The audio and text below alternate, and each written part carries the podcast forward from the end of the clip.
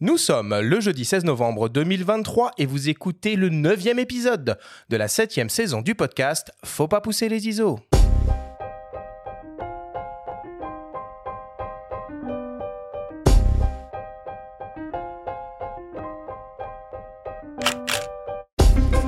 Bienvenue sur Faut pas pousser les ISO, le podcast hebdo pour tous les passionnés de photos et de vidéos.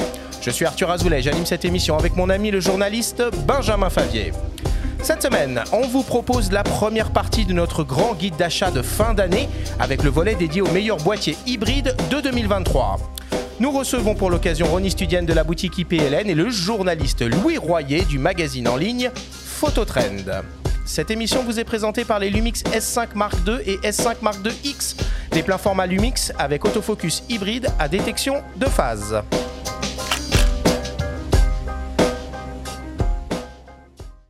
Bah c'est parti, neuvième épisode de cette septième saison. Benjamin, comment vas-tu ce matin? Salut Arthur, bah écoute, très bien. Je pense que niveau timing, on a bien visé euh, l'émission. hein. Écoute, euh, il y a eu un hasard de circonstances, euh, un calendrier qui s'est bien aligné. hein. Ouais, Euh, je pense qu'on est pas mal là. On a deux, trois trucs à dire. Bon, en tout cas, c'est un plaisir, c'est presque une tradition maintenant, hein, euh, année après année, toujours à cette période de l'année. On fait euh, les guides d'achat de fin d'année et on a le plaisir de retrouver euh, bah, autour de la table, dans notre studio, nos, nos deux euh, grands spécialistes qui vont nous accompagner tout au long de l'émission, Louis Royer et Ronnie Studienne. Ça va les gars, comment est-ce que vous vous portez? Ah, on est frais, dispo, on est, on est chaud patate. Magnifique, génial, prêt à passer une bonne émission comme d'habitude. Alors Louis, entre cette année et l'année dernière, tu as changé de crèmerie. Euh, on peut dire qu'il y a un véritable mercato des journalistes spécialisés euh, photo qui s'est opéré, euh, qui s'est opéré en 2023. Euh, comment ça se passe dans ta nouvelle et belle maison qui est Phototrend? Bah, ça se passe très très très bien, c'est un très beau média, euh, tout à fait orienté euh, vers la photo. Et euh, après des années de lutte, je suis enfin, enfin le plus grand de la rédaction. tu parles toujours en termes de, Ah de taille ou toujours, de, toujours. de talent. voilà, il a fallu ça, tu vois, pour y Ah, arriver. ouais, ouais. Mais Ah, je salue un certain Renaud euh, à la brasserie qui, Qui nous écoutera peut-être. Mais du coup, voilà, mais je suis très très content d'être chez Phototrend, ça se passe très bien et c'est vraiment un super média euh, pour la photo. On va vraiment à fond, à fond, euh, euh, au fond des choses. Voilà. Et on apprend à parler bien français aussi. bon, sur Phototrend, je le rappelle, hein, vous proposez gratuitement et quotidiennement euh, à vos lecteurs euh, des articles pour suivre l'actualité matos et culturelle de la photo. Vous faites aussi des tests de matériel, de boîtiers, d'optiques, d'accessoires, de logiciels. Vous faites des interviews euh, de photographes et euh, évidemment des tutoriels pratiques.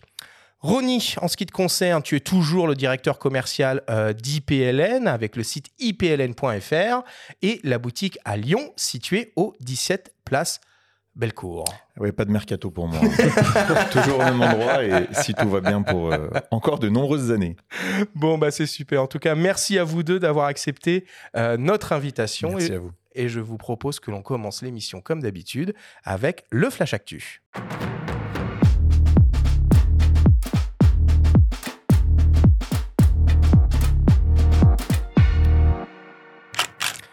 Cette semaine, dans le Flash Actu, Sony montre les dents en vue des prochains Jeux Olympiques. Les ODR de fin d'année font leur retour pour Noël et le festival Planche Contact de Deauville revient pour une 14e édition.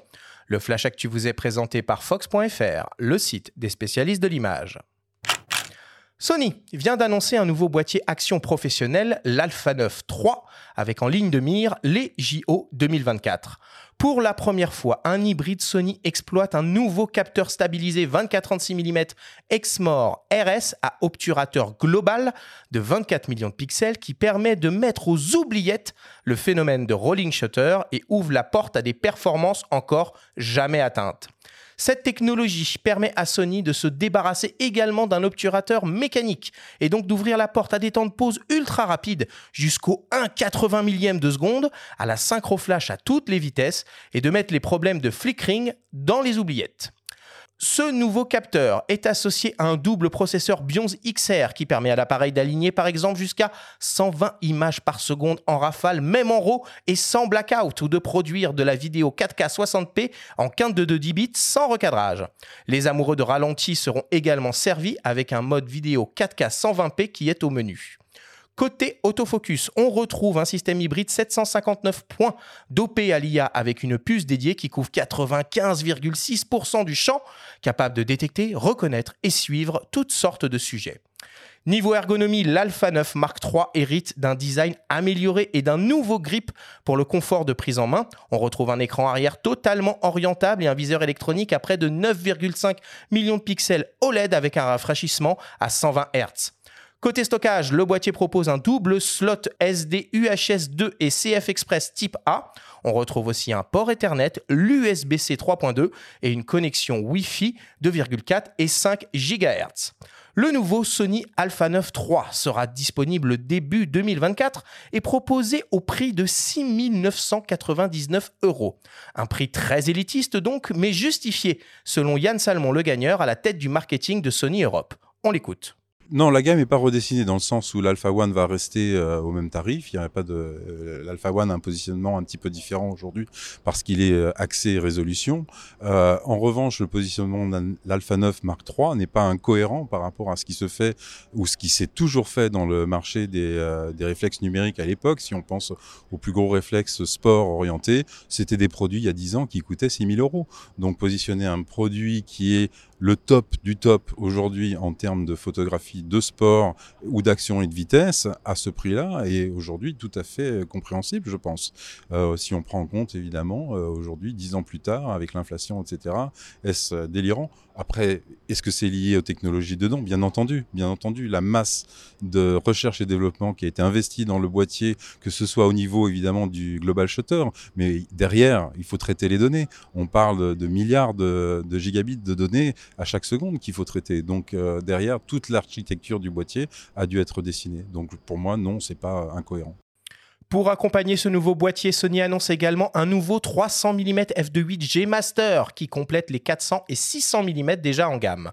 Au programme, 20 lentilles réparties en 16 groupes, un diaphragme circulaire à 11 lamelles, une distance minimale de mise au point de 2 mètres, deux moteurs AF-XD linéaires et une stabilisation optique, le tout dans, une optique blanche parée contre les intempéries qui pèse moins de 1,5 kg et mesure 26,5 cm de long.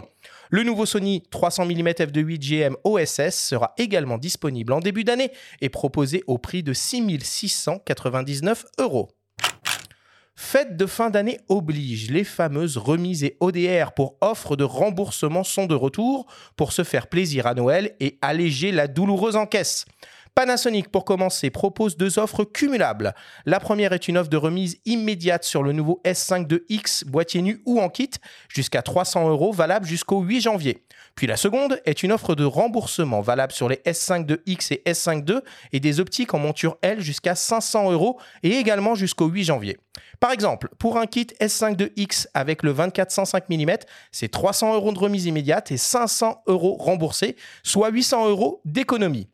Enfin, Lumix propose aussi une ODR sur son GH6 de 400 euros jusqu'au 31 décembre, avec en plus un SSD SanDisk de 2 Teraoctets offert. Canon propose également ses ODR avec jusqu'à 500 euros de remboursés sur les boîtiers et jusqu'à 350 euros sur les optiques jusqu'au 7 janvier prochain, qui sont cumulables avec une offre de remise immédiate de 500 euros sur les EOS R5, R5C et R3 valables également jusqu'au 31 décembre. Nikon propose jusqu'à 600 euros de remise immédiate sur une sélection de boîtiers réflexes et hybrides et une sélection d'optiques en monture F et Z jusqu'au 15 janvier. Sony propose jusqu'à 500 euros de remise immédiate sur une sélection de boîtiers et d'optiques jusqu'au 2 janvier, qui est cumulable avec une seconde offre de remboursement jusqu'à 100 euros sur des produits destinés au vlogging, jusque-là au 31 mars 2024. Fujifilm propose pour sa part jusqu'à 800 euros de remise immédiate sur une sélection de produits de la gamme GFX jusqu'au 13 janvier. Et enfin, Leica propose une remise de 1400 euros sur ses kits SL2. N'oubliez pas non plus le Black Friday et le Cyber Monday qui pointent également le bout de leur nez le vendredi 24 novembre et le lundi 27 novembre prochain. Et enfin, pour terminer, le festival Planche Contact de Deauville, qui a pour ambition de soutenir la création avec un ambitieux programme de résidence, revient pour une 14e édition jusqu'au 7 janvier prochain. Cette année, c'est près de 25 photographes internationaux confirmés et émergents qui sont à découvrir dans un parcours d'exposition à ciel ouvert dans toute la ville, sur la plage et en intérieur. Il est par exemple possible de découvrir une exposition regard croisé de Robert Doineau et Malik Sidibé intitulée De Palm Spring à Bamako, Souriez, la vie est belle, ou encore une exposition de Richard Pack, L'île naufragée, troisième chapitre de son travail sur l'espace insulaire. Le festival, c'est aussi de nombreux rendez-vous avec des workshops, des rencontres, des spectacles, des lectures de portfolio, une vente aux enchères et un concours photo. Toutes les infos sont à retrouver sur le site officiel planchecontact.fr.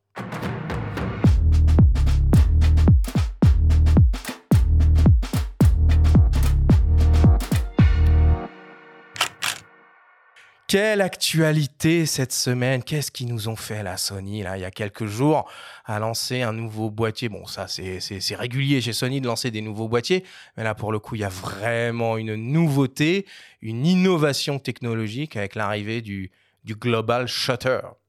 Oui, le capteur à obturation globale et on en parle depuis le premier Alpha 9 en fait, qui est sorti en 2017. Hein. Et à l'époque déjà le premier Alpha 9 avec un capteur empilé a apporté une forme de révolution hein, dans le traitement des données. Il permettait déjà d'engranger euh, des rafales très haute vitesse en limitant un petit peu euh, la, déformation en plein format.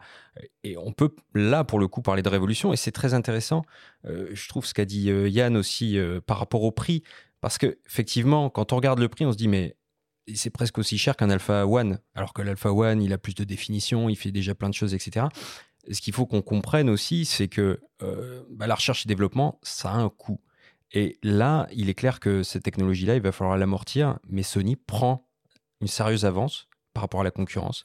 Alors là-dessus, je suis, je suis d'accord avec toi, mais je pense que le, le, choc, entre guillemets, sur le prix vient aussi de l'écart qu'il y a entre le prix de lancement de cet Alpha 9 3 euh, comparé à l'Alpha 9 2. Euh, Et je pense une fois de plus que c'est une problématique de, de lisibilité de la gamme chez Sony et presque de, euh, de marketing. Est-ce qu'il n'aurait pas mieux fallu, fallu sortir un Alpha One S pour sport, comme Nikon pouvait le faire à une époque sur, sur, sur ses D3, ça aurait été peut-être plus, plus logique de le faire comme ça. Eh ben peut-être la parole à Ronnie là-dessus. Je ne sais pas si, comment toi tu, perçois les choses. Bah, là-dessus, effectivement, il y, a plusieurs façons de la lire. Je suis assez d'accord avec ce qui a été dit et ce que tu viens de reprendre concernant la R&D. Et ça, c'est vrai que bah, souvent, les gens et les consommateurs finaux ne le perçoivent toujours pas.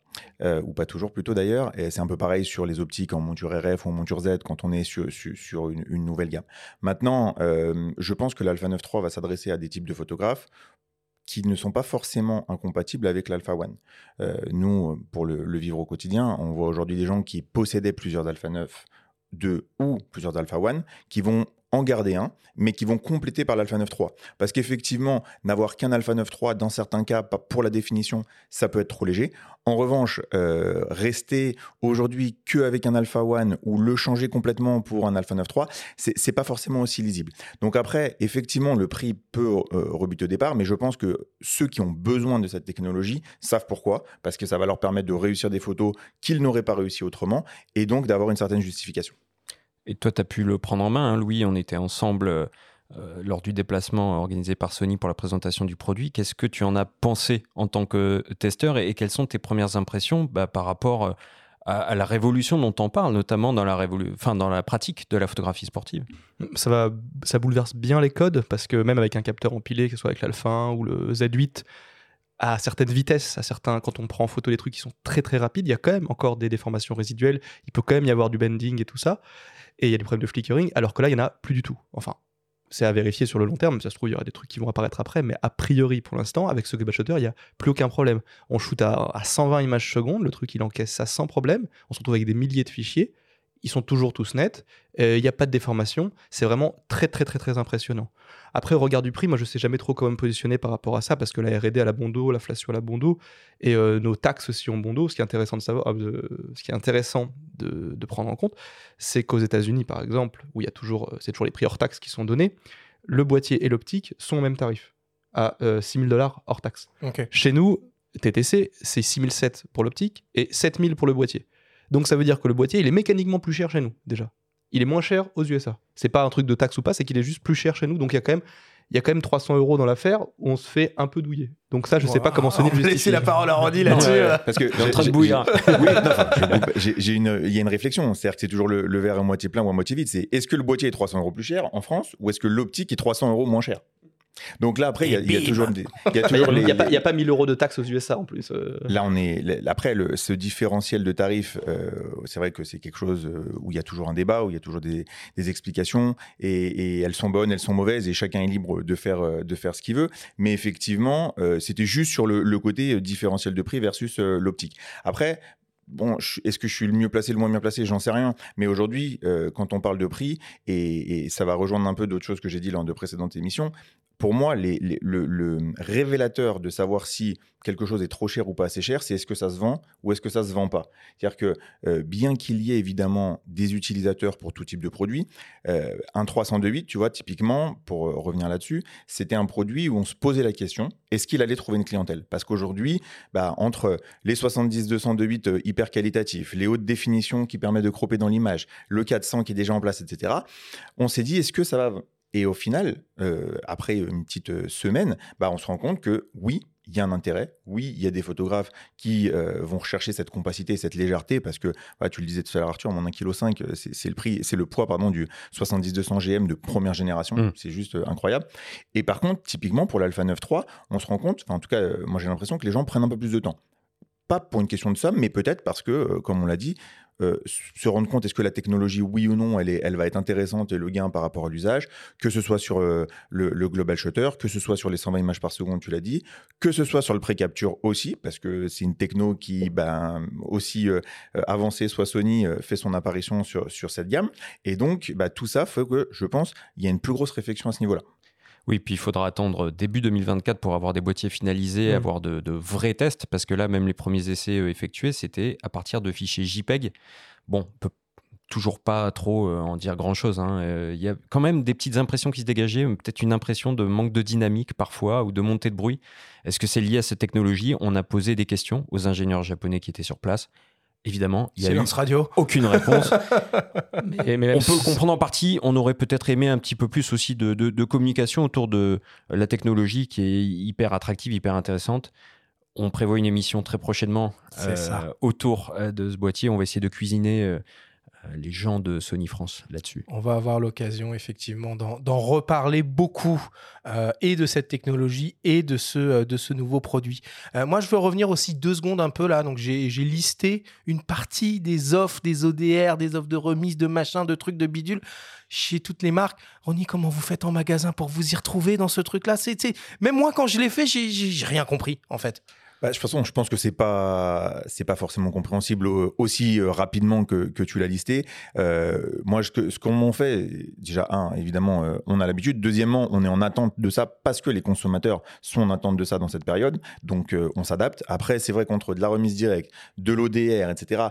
parfois, c'est pas forcément très clair. C'est justement pour ça que nous on est là, c'est-à-dire pour essayer de clarifier auprès des gens quelle est la remise qui est appliquée et comment l'appliquer.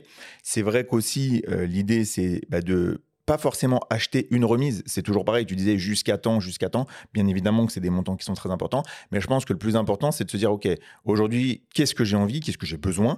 Euh, bah, c'est tel produit. Est-ce qu'il y a une offre dessus? Oui ou non? Et à partir de là, bah, on voit euh, l'offre qui est la plus avantageuse. Et encore, tu le disais, Black Friday, Cyber Monday. Là, tu t'es arrêté dans ce qui a démarré et ce qui va jusqu'à la fin d'année. Il y a des surprises euh, à venir, évidemment. On va en parler. On va en parler. Euh, Benjamin, est-ce qu'il y avait d'autres sujets cette semaine que tu voulais aborder dans le Flash Actu? Alors des sujets pas forcément parce que là on a une émission qui va être euh, Très bien matos. dense. en revanche, j'aimerais signaler, on parle de guide d'achat, la sortie du guide d'achat traditionnel de réponse photo. Bien sûr. Euh, Très bonne idée. Papier et qui est toujours euh, aussi bien ficelé et euh, il y, a- un beau boulot qui est accompli donc je vous invite à aller en kiosque pour euh, l'acquérir. Bon, bah c'est parfait. On clôture le Flash Actu cette semaine sur, sur ces mots. Et c'est le moment, Benjamin, de ta chronique hebdomadaire, de ta story. Tu reviens sur le projet, pour le moins original, I'm Back, qui consiste à transformer un appareil argentique en boîtier moderne avec un capteur, alors qu'une campagne de financement participatif est toujours en cours.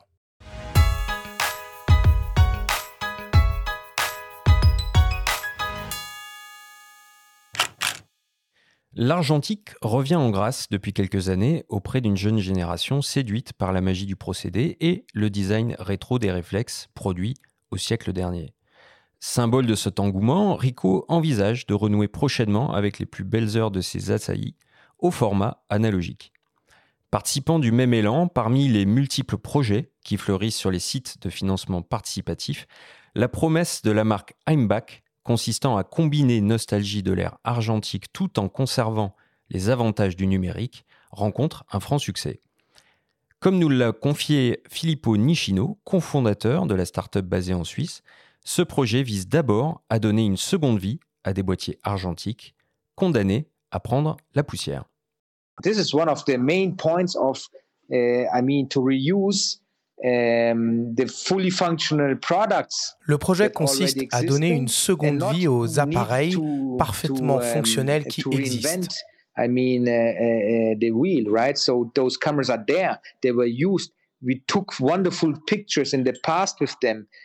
We did wonderful, uh, uh, wonderful. We, we we did wonderful Um, Ils ont été utilisés par le passé. Ils nous ont permis de capturer des moments précieux. We used them and they, the pictures were just really okay. We took them, had the development of the pictures, and you know, just to throw those wonderful mechanics away is a huge waste, not only of, of environment, Jeter cet ensemble de composants mécaniques serait un énorme gaspillage à tous les niveaux. Heimbach prend la forme d'un capteur CMOS 4 tiers de 20 millions de pixels dans le prolongement d'un ersatz de pellicule qui vient se loger sous le capot au dos d'un bon vieux boîtier argentique. Cette unité qui ressemble à un grip est raccordée via un câble à un bloc muni d'un port SD et d'un écran que l'on visse sous l'appareil. Il existe déjà des accessoires similaires chez le fabricant comme iBac 35 ou iBac MF pourvus de capteurs de taille inférieure. À l'origine, le module reposait pourtant sur un modèle plein format. Mais le coût des capteurs 24-36 trop élevé à l'échelle du projet a obligé Samuel Meyo Medeiros, concepteur et cofondateur de iMac, à revoir sa copie tout en essayant, malgré tout, de délivrer une image équivalente au plein format.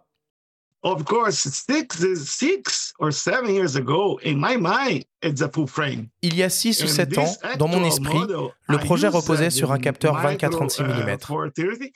But, three, but I used the, um, of course, the, the, the um, I tried the solution solution for this. And in this case, I used the the big lens, no, the a wide lens Uh, filter in front my, uh, opticals. Sur ce modèle, j'ai utilisé le format micro 4 tiers avec un convertisseur grand angle qui permet d'obtenir un ratio 1 pour 1. Nous n'avons donc pas un capteur plein format, mais on obtient une image équivalente au format 24-36. Si la démarche des deux compères apporte un peu de fun et de fraîcheur, le concept tient, sur le papier en tout cas, plus d'une expérience ludique. Il sera possible de filmer aussi, que d'une solution sérieuse pour ressusciter les gloires d'antan. La prudence reste d'autant plus de mise alors que Heimbach vient tout juste de sceller un partenariat avec Yashica, une marque mythique dont les droits sont désormais aux mains d'une mystérieuse société basée à Hong Kong. La production du Y35 en 2017, conçu comme un hommage à l'Electro 35, boîtier télémétrique très apprécié, avait accouché d'une immense déception. Rendez-vous en juillet 2024 pour juger sur pièce de la pertinence de ce partenariat et de ce projet, déjà financé sur Kickstarter. Ravivez la flamme argentique avec un film ou un capteur et certains actes romantiques, mais le charme du vintage se paie au prix fort.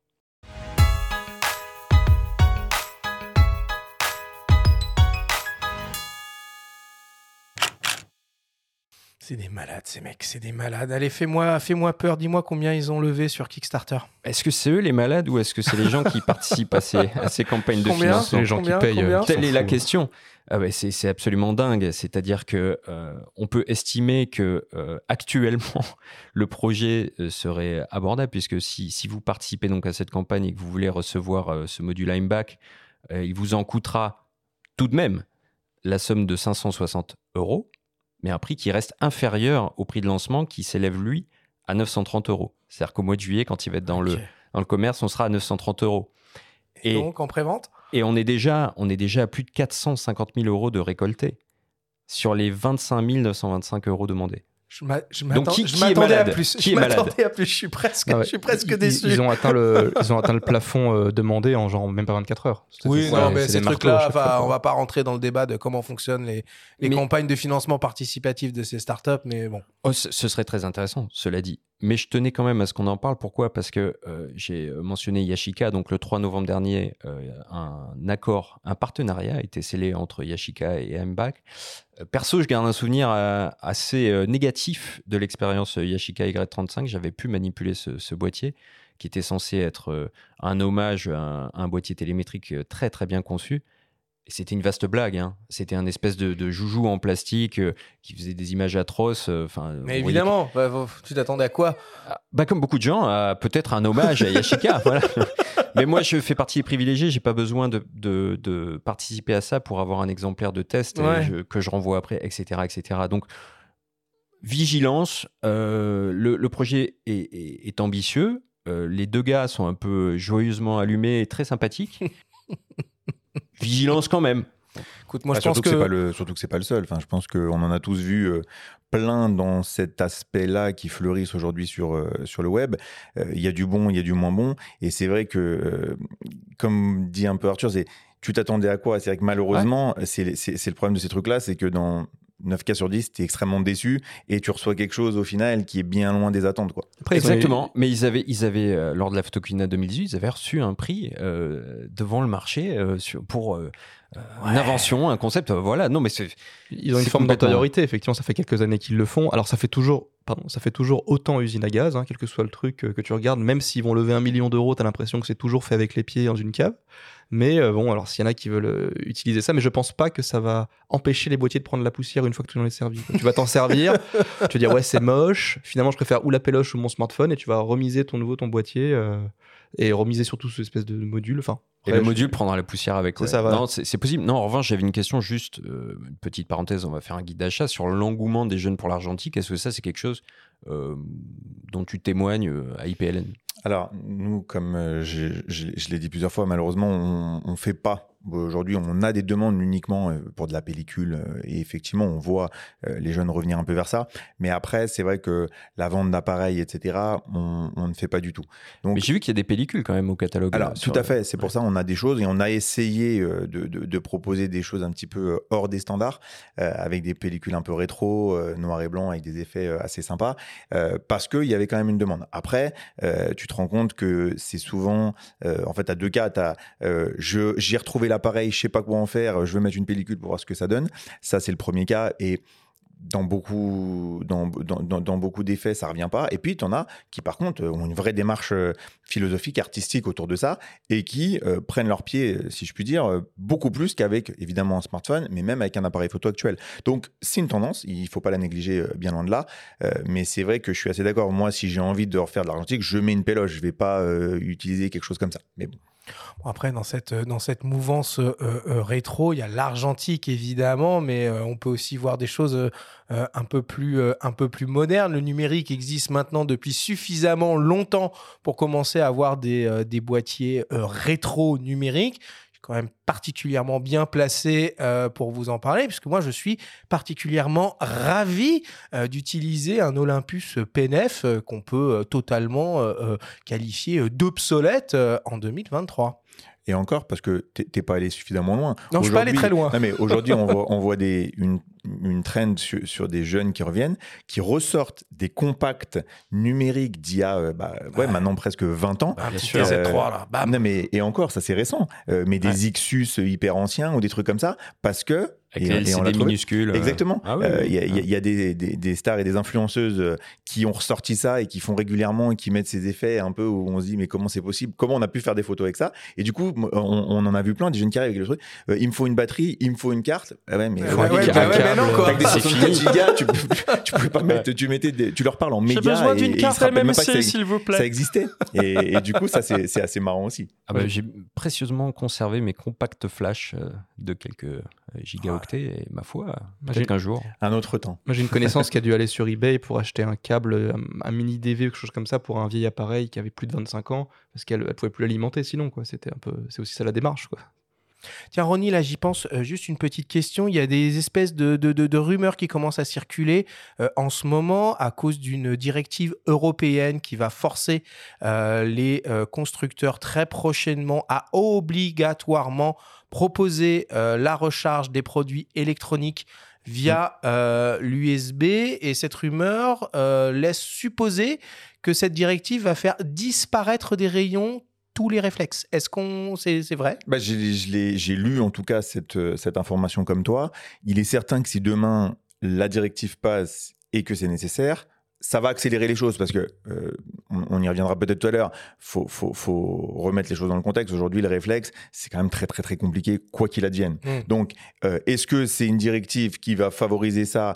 Est-ce que au final, ça va nous permettre d'entériner cette euh, cette décision une fois pour toutes euh, et cette euh, ce changement technologique définitif? Euh, Je sais pas, mais j'ai lu ça aussi. euh, bah, ça serait une bonne chose de toute façon. Euh, nous, on a procédé à un debunk de ça sur Phototrain par euh, Damien, le rédacteur en chef, où dans la directive, euh, dans, le- texte de base, c'est marqué effectivement, tu as l'impression que tous les produits sans USB-C, ils n'ont plus le droit d'être commercialisés, même ceux qui sont commercialisés depuis avant l'entrée en vigueur de cette directive, qui est au 28 décembre 2024, pour rappel. Mais en fait, c'est pas vrai, puisque c'est marqué plus bas que de toute façon, quand cette directive entrera en vigueur, ça ne concernera pas les produits sortis avant le 28 décembre 2024. Donc tous les Oh, bah, pro- tout va bien alors. voilà, donc tous les produits. Alors, ils vont arrêter de produire des réflexes, on va arrêter de produire des produits qui sont micro USB, etc., etc., progressivement, mais euh, ils peuvent toujours continuer à produire des réflexes euh, tant qu'ils ont été, euh, qui, se- qui ne se rechargent pas par USB-C, tant qu'ils ont été euh, produits et lancés avant le 28 novembre 2024. Lancés, lancés, lancés avant le. Donc, euh, tu peux avoir encore des réflexes, des Canon US 90D, un DX3 ou je ne sais quoi, qui sont encore produits par Canon pendant encore 15 ans. Parce que de toute façon, ils vont pas le. Ça aurait été bizarre d'interdire des trucs qui sont euh, déjà commercialisés depuis des Oh, années. Tu euh, sais, moi, plus rien ne m'étonne, hein, bah, de toute façon. Écologiquement, donc, ça aurait été euh, un non-sens en fait, puisque le but c'est ça en fait, un peu. En, outre euh, casser les pieds de Apple, le but c'était quand même de, de limiter l'impact écologique. Donc si tu obliges tout le monde à ressortir des gammes sur des produits qui existent déjà, ça aurait été ridicule. Et qu'est-ce qu'il en est juste de puisqu'on parle d'écologie aussi, de l'indice de réparabilité qui doit être figurer sur la plupart des, des produits électroniques désormais Est-ce que ça touche aussi les appareils photo? Est-ce que euh, c'est une obligation? On- alors, mm, à ma connaissance, on n'a pas de communication officielle là-dessus. Euh, on sait que dans la théorie, euh, on, on est censé avoir une réparabilité de 10 ans euh, à la suite de l'arrêt de la fabrication. Donc après, ça concerne encore énormément, énormément de produits. Maintenant, ce qu'il y a, c'est que dans les faits, euh, on se retrouve parfois dans des situations où, euh, alors, est-ce que c'est réparable? Oui, parce que comme, euh, comme je dis toujours à un client, tout est réparable. Mais euh, ils nous mettent devant le fait accompli de proposer, de dire aux gens, bah voilà, la réparation, elle a un certain prix, et presque ils la rendent infaisable dans le sens où certains tarifs sont devenus assez exorbitants. La disponibilité de pièces, bah, peut être amenée à être très longue. Donc voilà, c'est ça qui, même si dans les faits c'est faisable, en réalité, bah, ils favorisent et ils essayent plutôt d'amener vers euh, bah, le renouvellement.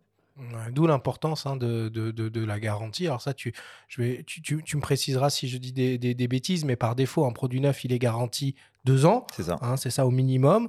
Euh, certains constructeurs euh, proposent des extensions de, de garantie 5 ans. Peut-être vous, chez IPLN, vous proposez cette extension en option aussi? Alors, nous, on ne la propose pas, euh, outre celles qui sont par les fabricants. Sony, par exemple, vend, euh, et on la propose et elle est vendue en ligne au magasin, une, une carte qui te permet de t'enregistrer sur le, le site Sony Ouais. et de bénéficier de trois ans supplémentaires. Après, on ne vend plus d'extension de garantie nous-mêmes sur l'ensemble des produits. Ok. Voilà.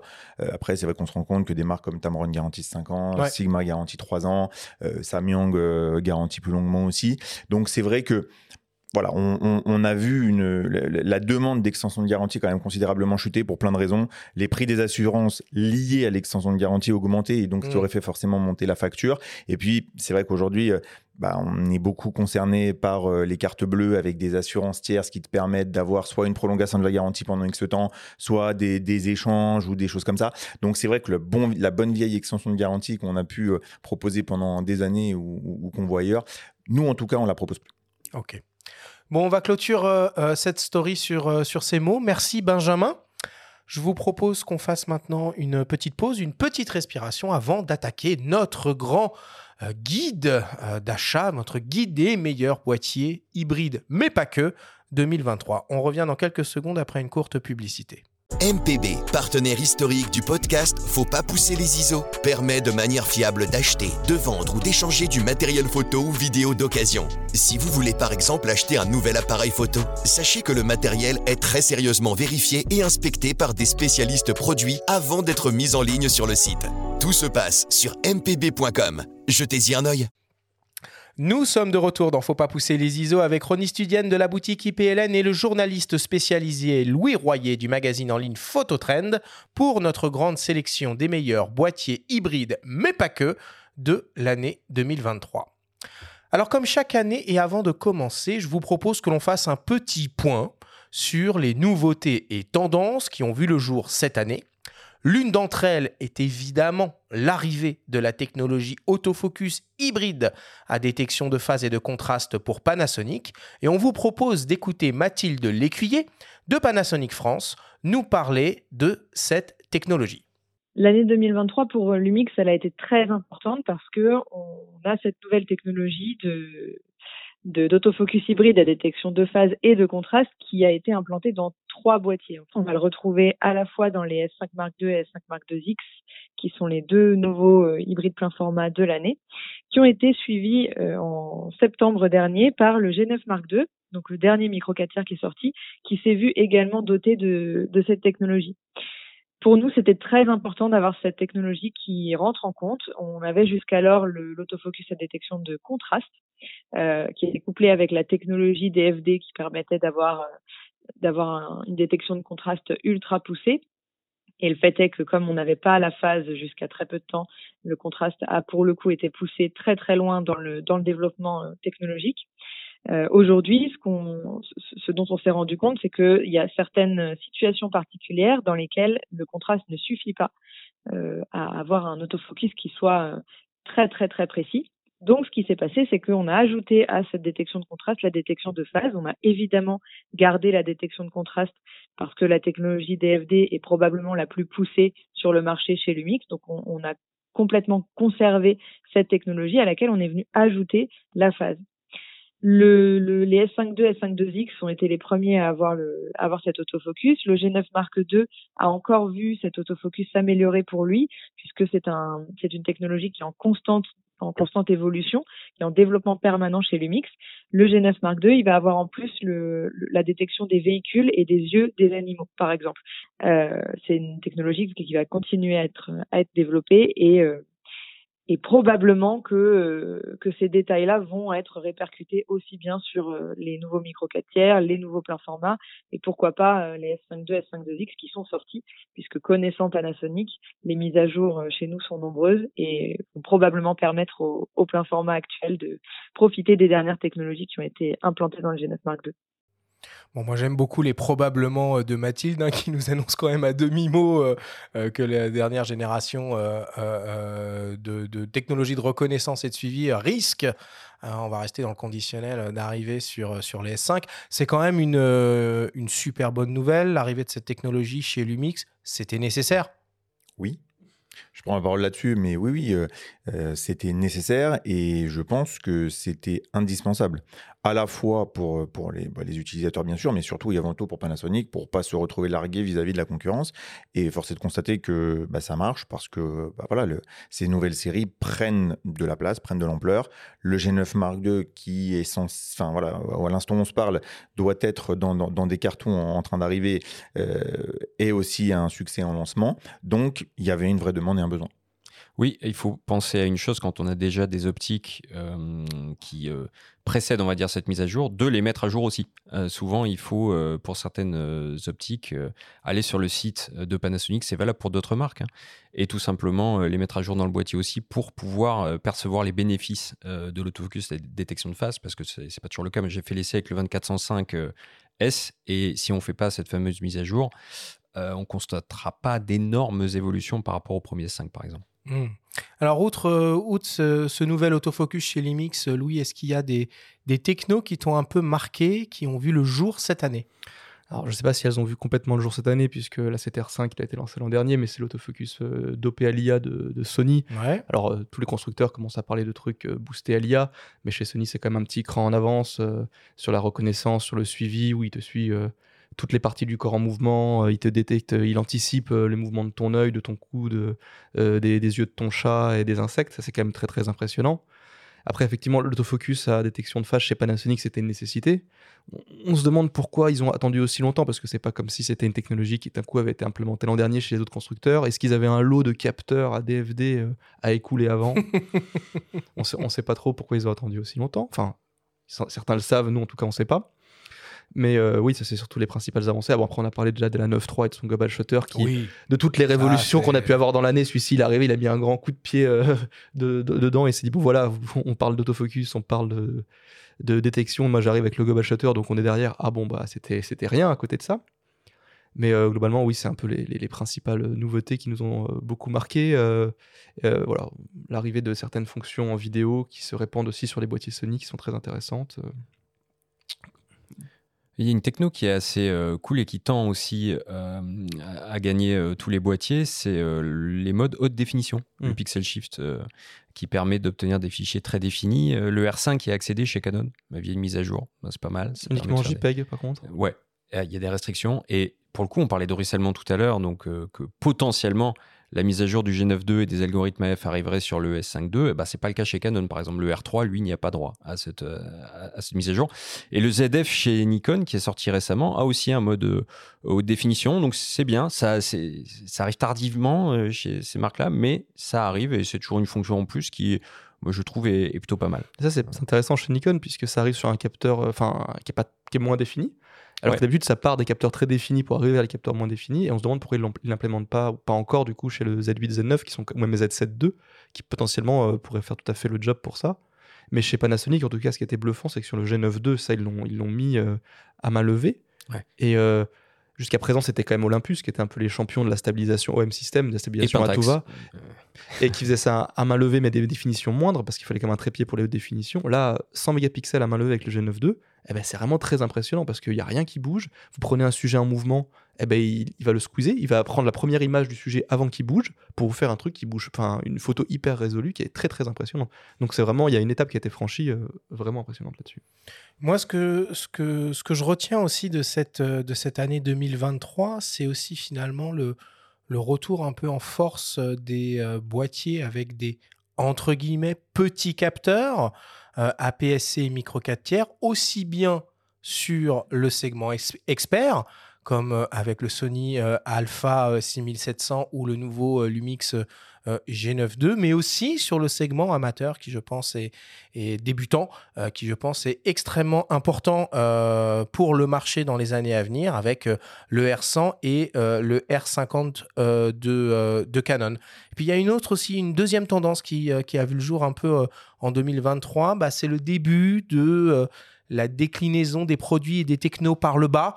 Euh, on l'a vu avec euh, le Nikon Z8 qui est quasiment la copie conforme du Nikon Z9 et puis l'arrivée il, y a, quelques semaines des Sony A7C II qui ressemblent beaucoup à la 7 IV et A7CR qui ressemblent beaucoup à la 7R Mark V. Tu es d'accord avec ça, Ronnie?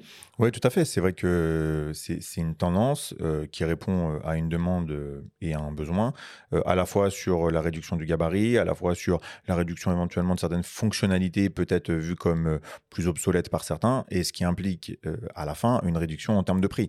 Après, c'est vrai que tu le disais aussi avec euh, bah, l'exemple du, du, R100 Canon euh, que l'on peut décliner chez Nikon aussi, pourquoi pas.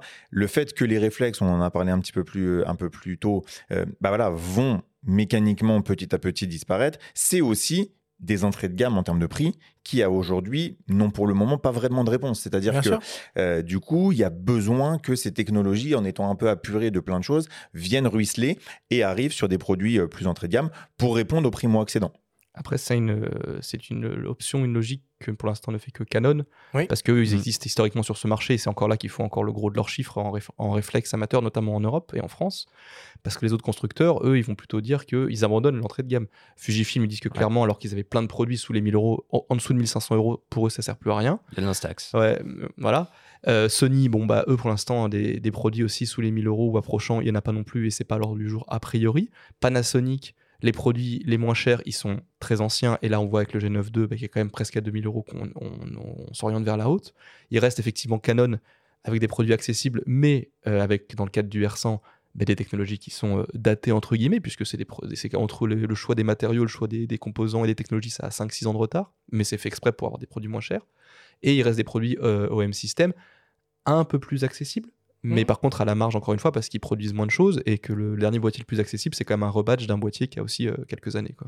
Oui puis il pourrait faire un OM10 par exemple mmh. OM System c'est vrai que ça ça manque ou un GX10 comme tu l'as dit euh, chez Lumix et c'est vrai qu'en micro 4 tiers euh, le ticket d'entrée il est, il est assez élevé quoi. Après, je vais poser peut-être, euh, enfin, je vais faire une réflexion ou poser une question qui fâche, mais euh, je pense qu'il faut être très clair, c'est une vraie stratégie. C'est-à-dire qu'aujourd'hui, mmh. euh, et on en parlera peut-être un peu plus tard, eh ben les smartphones, ils sont là, ils coûtent de plus en plus cher, et que effectivement, avec la fonction photo intégrée, bah, les, les, fabricants, je pense, se disent que dans la position où ils sont, soit il y a une énorme plus-value technologique et qualitative qui est amenée par rapport à un smartphone, et ça implique du coup bah, une technologie dans le, matériel et donc un prix supérieur, ou alors ils vont se dire, bah, en fait, un petit peu comme, euh, comme tu as dit tout à l'heure, on abandonne en mode à la fusil, il euh, n'y a rien, plus rien en dessous de 1500. Alors peut-être pas aussi tranché, peut-être pas aussi grossièrement, mais plutôt de faire traîner des technologies comme on le voit qui vont baisser les prix pour permettre aux gens qui veulent vraiment encore un appareil d'avoir quelque chose. Ou alors, parce qu'on parle tout à l'heure d'écologie, de, etc., bah, l'occasion. C'est vrai qu'aujourd'hui, euh, les, produits d'occasion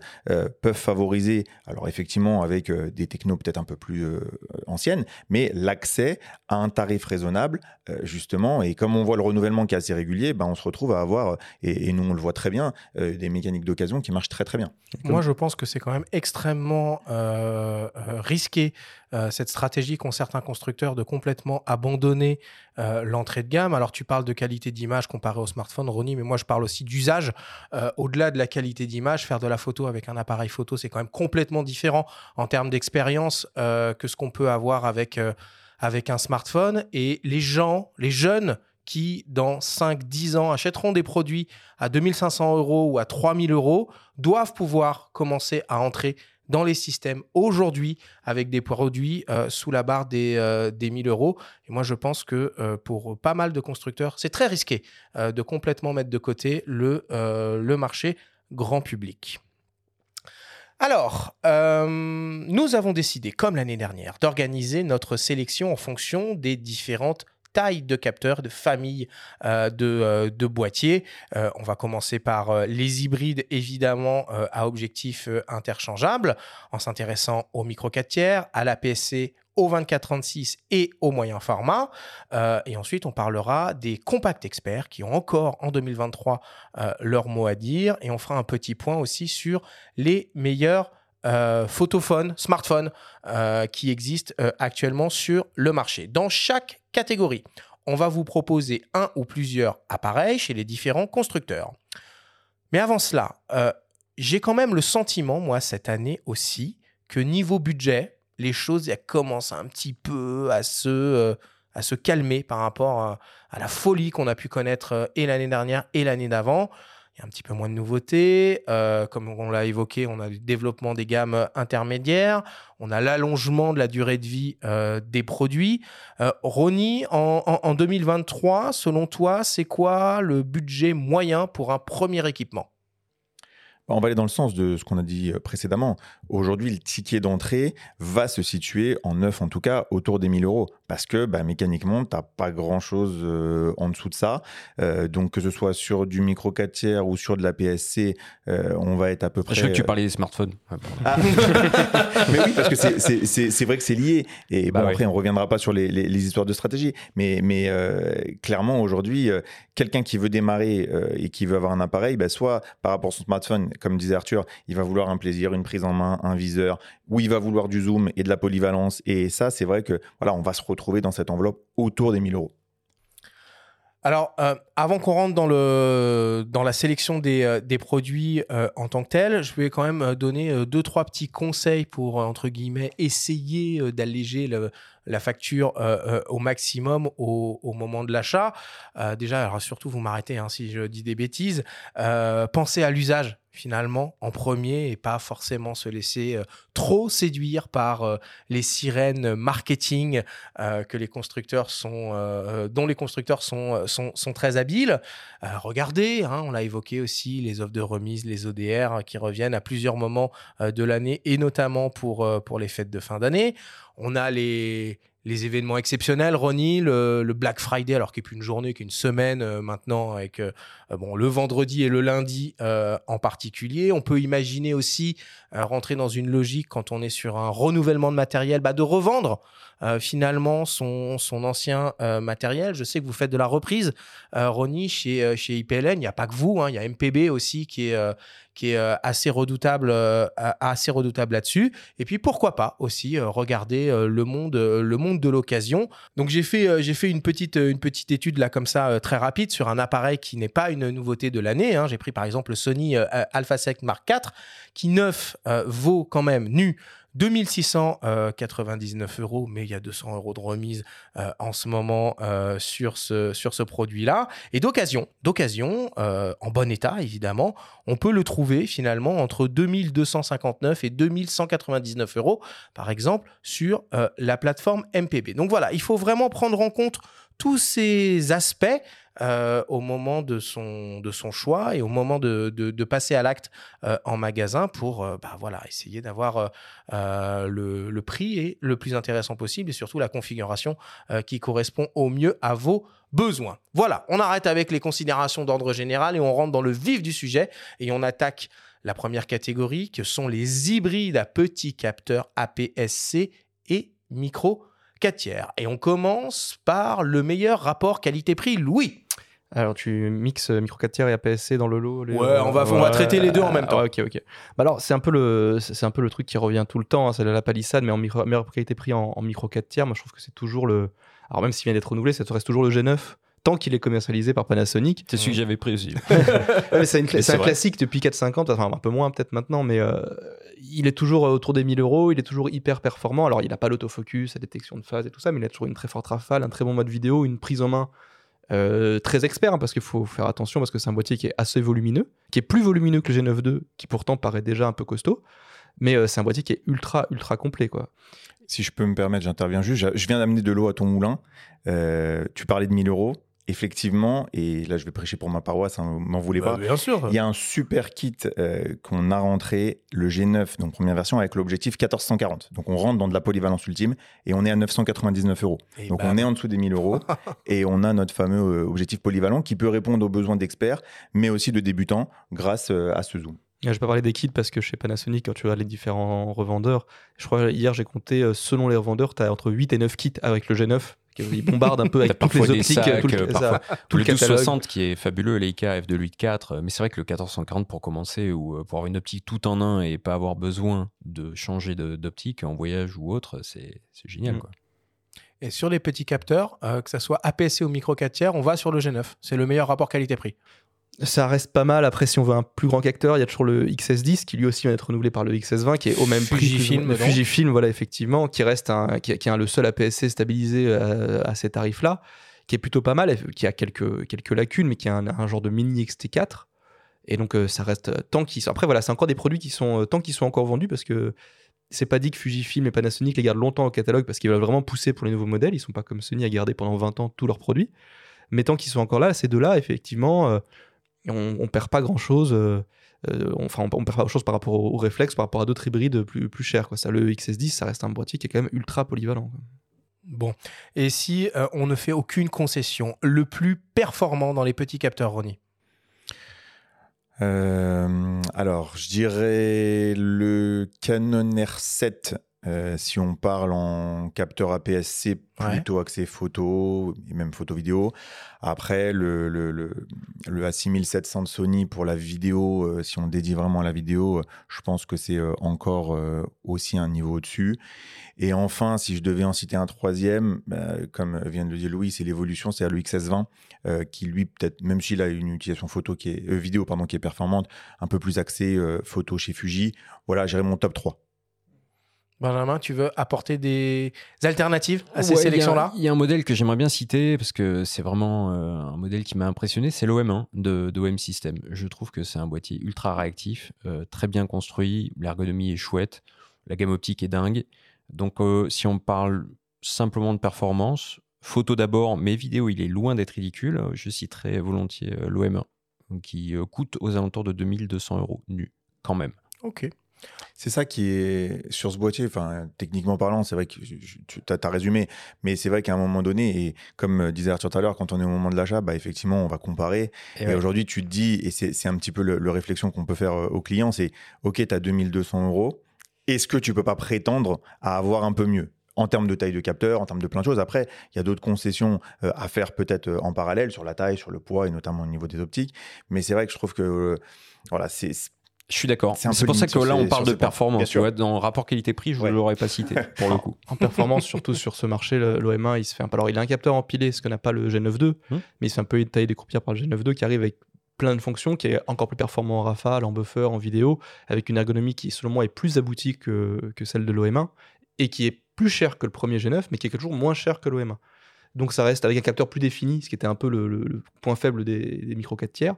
Donc là, il, le G9 II, il est quand même pas mal, il donne beaucoup de pied à la fourmilière. Et en APS-C, moi, le performance, c'est vrai que si on parle vraiment tout budget, ça reste le Fujifilm X-H2S, qui est aussi pareil, le seul avec un capteur empilé, qui en vidéo envoie du très très lourd, en, en photo est très très performant. Alors, ils ont un peu de mal à le vendre apparemment aux professionnels parce qu'ils disaient qu'ils doivent euh, évangéliser un peu les pros qui veulent faire du sport avec ou de la vidéo.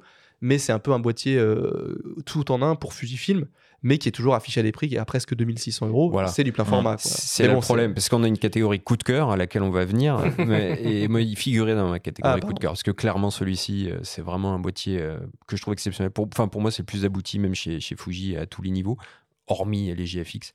Mais je trouve qu'en termes de prise en main, de qualité d'image, de performance, il est, il est tout simplement fantastique. Mais il faut quand même débourser 2750 euros pour un APS-C.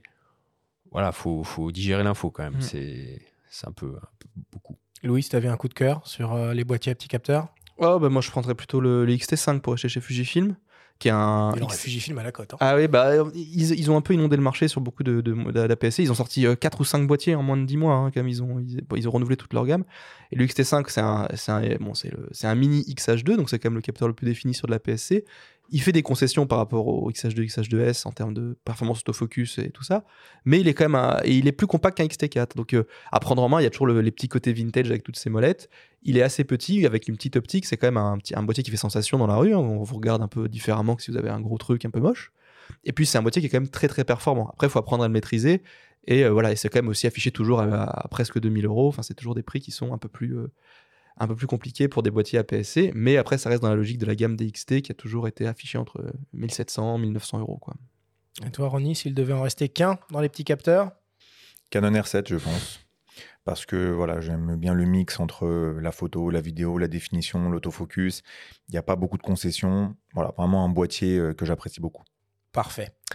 Alors on passe à, une autre catégorie de boîtiers, la catégorie Rennes, la catégorie 24-36 mm, les full frame. Je commence avec toi Benjamin. Le meilleur, euh, rapport qualité-prix en 2023 sur ces boîtiers-là? J'en ai cité deux. Je vais en citer deux. Le S5 Mark II, à 2200 euros parce que je pense que c'est nouveauté de l'année d'ailleurs. Hein. ouais, c'est un prix de tout début d'année effectivement avec le 5 de X qui est plus orienté vidéo. Mais je pense qu'à ce tarif-là, 2200 euros nu, euh, on a un boîtier ultra euh, ultra complet autant en photo qu'en vidéo. C'est pas le meilleur dans chacun des domaines, quoique en vidéo on pourrait en discuter, mais il fait tout plutôt bien, il est très bien construit, euh, à l'épreuve des intempéries, etc. L'ergonomie est très aboutie. Bah, c'est exactement la même que le G9 II qu'on a cité tout à l'heure, d'ailleurs, à s'y méprendre. Donc, je citerai celui-ci, mais euh, également, quand même, euh, l'A7 parce que je trouve que même s'il vaut 2800 euros, je le trouve assez doué dans, beaucoup de domaines quand même. Quoi. Voilà. Donc, c'est les deux boîtiers que je retiens en termes de rapport qualité-prix. Ronnie, Louis, vous êtes, vous êtes en phase ou vous avez des alternatives à proposer les deux boîtiers cités sont, sont effectivement extrêmement performants, je pense là-dessus. Après, c'est toujours difficile dans cette catégorie rapport qualité-prix euh, parce que du ah, coup, faut rester raisonnable. Euh, ah, c'est lui pour être un excellent rapport qualité-prix. Hein. mais non, non, c'est trop cher. mais pour moi, c'est quelque chose de très abordable quand j'imagine le meilleur rapport euh, hmm. qualité-prix. Si on veut lâcher les chevaux, on va sur le plus performant. Hein. C'est pour ça que je pense que et on en revient encore à la période, au moment, si on veut investir, etc. tu disais tout à l'heure le Black Friday, tu disais tout tout à l'heure chiné, regardez ce qui se passe. Et voilà, sans, sans trahir trop de secrets, euh, là, alors je peux, je peux citer un kit, vous, voilà, vous allez me dire ce que vous en pensez, mais au niveau du prix, je pense que ça peut être intéressant. Euh, Mm. On va parler chez Panam, mais on va parler du S5 première génération, accompagné d'un Mhm. 2060 à 1299 euros. Ah oui. Euh, donc là, effectivement, on a de la techno, on a du full frame. Alors, on a une petite optique qui est, qui est polyvalente. On est à moins de 1500 euros. Je pense que, voilà, rapport qualité-prix, là, actuellement, en full frame, euh, difficilement mieux. Et on peut s'offrir une belle optique après derrière. Il y a plein d'optiques fixes à 1.8 en monturel ou chez Sigma, il y a des trucs euh, superbes aussi. C'est vrai que c'est un bon plan. Je suis d'accord pour le Panasonic S5 II, c'est vrai qu'ils ont, euh, bah, ils ont marqué un grand coup, surtout que maintenant ce sont les offres, hein, tout ça. Actuellement, vous regardez S5 II, vous allez trouver à 1999 euros en ce moment parce qu'il y a plein de- d'offres et de remises, donc c'est assez intéressant. Presque, il est aussi, il est au même tarif que le G9 II. Alors à ce niveau-là, on se dit bon, faut pas Ah, forcément un hésiter très débat, longtemps. C'est un autre débat, c'est une autre émission, ça. Mais du coup, c'est un, boîtier super intéressant. Il est toujours un peu en retrait en termes d'autofocus à ce que fait euh, Sony, Nikon, Canon. Mais bon, ils viennent de débarquer là-dedans. Mais après, ça reste une prise en main vraiment aboutie. C'est un très beau boîtier. Moi, je trouve qu'il pêche toujours euh, à cause de la monture L. Parce que, alors, autant Sigma essaye de sortir des trucs, des focales fixes abordables, autant leurs zooms sont toujours très très gros et très encombrants. Mhm. Ça, c'est un problème. Et chez Panasonic, la plupart des optiques sont euh, déjà très chères et euh, elles sont monstrueuses. En fait, elles sont très très lourdes, très très grosses. Là, ils ont quelques années de retard. Et, euh, et c'est pas Sony, c'est pas Sony à ce niveau-là. C'est euh, c'est pas Canon ni rien. Donc ils ont un peu de mal. Et puis bon, personne va monter une optique Leica euh, sur un Panasonic S5 II. je- Enfin, ou alors il s'est trompé en achetant. J'en connais pas encore. Ouais. Mais du coup, voilà, ces optiques sont quand même très encombrantes. Donc, c'est un très bon boîtier qui, pour l'instant, n'est pas est un peu desservi par son parc optique. Mais bon, ça, le parc optique, ça met, des- ça met une décennie à se faire, comme avec Sony maintenant. Mais voilà, mais sinon, avec le S5 II, c'est vrai qu'ils ont, c'est- voilà, c'est intéressant de, de- pour un produit à ce prix-là. quoi. Bah, niveau optique, après, en termes de format, alors, on va pas être dans de la série pro. Mais chez Sigma, tu prends un Mm. 28-70 euh, Contemporary 2.8, un 16-28 euh, Mm. Contemporary, on reste quand même dans des choses qui sont dans le domaine de l'abordable pour avoir cette ouverture. Après, je te, je te- je te rejoins sur le fait que Panasonic intrinsèquement pour l'instant des optiques euh, plus grosses, mais c'est aussi le jeu de la monture L. Et je pense que euh, vu qu'il y a vraiment une association et une mutualisation là-dessus, euh, le but n'est pas de se faire une autoconcurrence, ou du moins en tout cas c'est comme ça que je l'imagine. Bon, et si on fait péter le PEL, Ronnie, euh, qu'est-ce qu'on qu'est-ce qu'on a en, en- en full frame? Best, best of the best actuellement, si, si, si je choisis, je dirais Nikon Z8, il n'y a, pas de- il y a Mm. pas de concession euh, ou quasi aucune concession sur le Nikon Je Z8. suis d'accord. Euh, Ouais, c'est un produit vraiment d'exception. Je me rappelle qu'on en avait parlé euh, ici même et, et aujourd'hui on le voit, ça carbure et c'est un produit vraiment magnifique. Du coup, même pas besoin de faire péter le PEL en fait, parce que il est à, il- il est à 4600 euros. C'est une tout, somme. tout, tout, tout- tout- tout ça est très relatif, mon Bien cher. sûr, Louis. bien sûr, mais par rapport à des brotiers comme l'Alpha 1, comme le Z9, comme le R3, finalement, il est, euh, il comme disait Benjamin plus tard, c'est une forme de rapport, de bon rapport qualité-prix dans le très haut de gamme. Ouais. je sais Ouais, pas si. Nikon les vend à Ouais, perte, ouais, je sais ouais. pas s'ils Ils auraient pu le l'argent vendre avec. plus cher. Ils auraient pu le vendre plus cher. Il est au même prix qu'un A7 R5, qui a un capteur certes plus défini, mais qui a d'autres problèmes par rapport à, à le rolling shutter et compagnie. Donc c'est un boîtier qui est très bien positionné, qui fait un peu tout ce qu'on lui demande sur le, tout ce qu'on demande sur le marché maintenant. Et donc euh, ouais, c'est vrai que c'est un produit au tarif très agressif et qui est ultra performant. Quoi. Il lui manque, euh, enfin, il peut faire tout, du sport, de la vidéo, de l'animalier, euh, du studio. Bon, pas de la street photographie parce que ça reste quand même un, un gros, un gros machin. Mais voilà, euh, on achète ça, je pense qu'on n'a plus besoin de boîtier pendant quelques temps. Bah, c'est le vrai héritier du D850. Quand Mm. on a aimé le D850 en réflexe, ce qui est mon cas, et qu'on photographie un petit peu avec le Z8, on retrouve quand même un petit peu ses repères. Et c'est le boîtier qui était attendu, je pense, par beaucoup de Nikonistes. Et puis au niveau des optiques, euh, pour le coup, Nikon a fait un travail, je trouve, assez exceptionnel autour de, de le nombre d'optiques sorties, Mm. la qualité, euh, la taille et le format. Euh, Il y a des énormes succès. euh, là récemment, on peut citer le, le 180-600 par exemple dans cette catégorie-là, Mm. qui non seulement est très bon, mais qui répond à une demande énorme. Et on commence à voir arriver aussi notamment euh, chez Tamron, bah, des optiques tierces, le 35-150, le 150-500. Et ça, ça va être une bouffée d'oxygène qui, pour le moment, et euh, on en a aussi, Dieu se le sait parler ici, euh, manque à Canon parce que euh, tu disais tout à l'heure, oui, le, le parc optique Canon est plus large. Oui, si on intègre la bague et ce qui est à récupérer. Si on prend dans le dur aujourd'hui en monture RF, Non, non, malheureusement, il y, a- un y y a manque et je pense que ça, ça commence à être problématique et que l'argument de dire oui mais c'est nouveau comme on a pu l'avoir avec Nikon pendant un moment, aujourd'hui on voit que ça y est ils ont ouvert, il va falloir que Canon ne tarde pas. Nikon, ça reste toujours, par contre, c'est toujours, moi, c'est je reste fixé là-dessus, ça reste des optiques qui sont beaucoup trop grosses pour ce qu'elles font. Je ne sais pas pourquoi, je ne sais pas comment ils n'arrivent pas à miniaturiser. Alors, c'est que Sony, ils sont à fond dans la miniaturisation des, produits, mais quand on compare un 51.2 de Sony à un 51.2 de Nikon, qui sont aussi performants l'un que l'autre, et euh, il n'y a pas de moins bon produit, Euh, pourquoi est-ce qu'il y en a un qui va faire, euh, je sais pas, 1,5 kg et quand l'autre il va faire 600 grammes? C'est compliqué de comprendre ça chez Nikon. J'ai pas l'explication, mais la monture, je pense que la taille de la, la monture, en tout cas, ça, ça, ça va être le, ça va être l'argument et la réponse euh, qu'on a. Après, en contre-pied, tu prends des optiques comme le, le nouveau, euh, le nouveau 400, euh, 4.5, le 600, le 800, euh, avec des ouvertures un peu plus, un peu plus faibles, certes, mais on est dans un format, c'est c'est incroyable en, en termes de taille. Donc c'est vrai que je pense que voilà, ils, ils ont su tirer bénéfice d'un côté, peut-être pas à 100%, je suis d'accord avec toi de l'autre, euh, mais voilà, il, y a- il faut trouver chaussure à son pied. On touche à un point qui est important, on en va le développer plus la semaine prochaine puisque ce sera la deuxième partie de ce guide d'achat consacré aux optiques. Mais parmi les critères à prendre en compte au moment d'acheter un boîtier, si on ne possède pas d'optique, il faut regarder le parc optique. Et il faut les manipuler il faut aussi. regarder aussi l'ouverture à des objectifs, euh, à des constructeurs. Ça en fait partie. Oui, le- quand on dit parc Pour optique. moi, c'est fondamental. Quand- non, mais quand on dit Pour moi, parc optique, c'est c'est- c'est tout le parc optique. Donc ça comprend bien évidemment les constructeurs tiers. Et comme dit euh, Louis, bah, ça peut être euh, un critère. euh, L'encombrement, le poids euh, des optiques à disposition. C'est là la grande force de Sony qui ont un parc optique. Ils sont 75 optiques, je crois, en monture E native. Et autant euh, chez. Non, mais si tu raisonnes de ça. manière froidement, Sony, c'est le meilleur investissement que tu puisses faire. C'est Ouais, le truc, c'est actuellement. le système le plus ouvert. C'est le système le, le, le plus ouvert. Nikon, ça commence à s'ouvrir, Ah bah. mais c'est- c'est c'est- c'est timide encore. Tu vois, par exemple, Sigma, ils ont sorti que des optiques APS-C. Bon, on se demande un peu pourquoi, ça paraît. On voit la taille du marché de la PSC chez, Nikon un peu euh, surprenant euh, comme, euh, comme stratégie.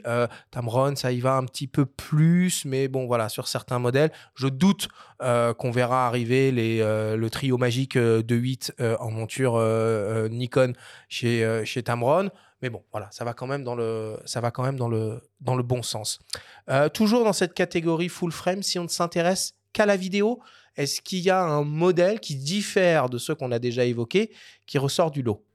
Alors moi j'ai deux exemples, dont un qu'on a mentionné plus tôt, c'est le S5-2X, qui est orienté euh, full vidéo, qui a vrai. plein de specs, qui a un ventilateur intégré pour refroidir, euh, qui fait du RAW en interne, en externe, jusqu'en 6K, il a, il a plein de, de, de trucs intégrés, qui, euh, même moi j'arrive pas à les citer, au bout d'un moment je sais, je sais plus, quand on, on me dit une liste de specs, je sais même plus de, de quoi, je- de quoi je parle, parce que c'est des trucs vidéo qui sont tellement poussés, que ça s'adresse qu'à des cinéastes, mais euh, ouais, il fait du lutte en interne, il peut, il, il fait de la... L'enregistrement SSD, ça, ouais, c'est un il- truc, euh, SSD, ça c'est vraiment un truc... direct euh, sur le Il SSD, fait ouais. tout ce truc. il fait de Ah. l'anamorphique, du squeeze, enfin c'est très très très très poussé. Un tarif qui n'est pas délirant. Non, non. Complètement. Et après, moi, sinon, il y a un autre que j'aime bien. Alors, euh, il est un peu sujet à débat. C'est euh, c'est le Sony ZV-E1, qui est en fait Ah, un, un A7S3 euh, sans viseur.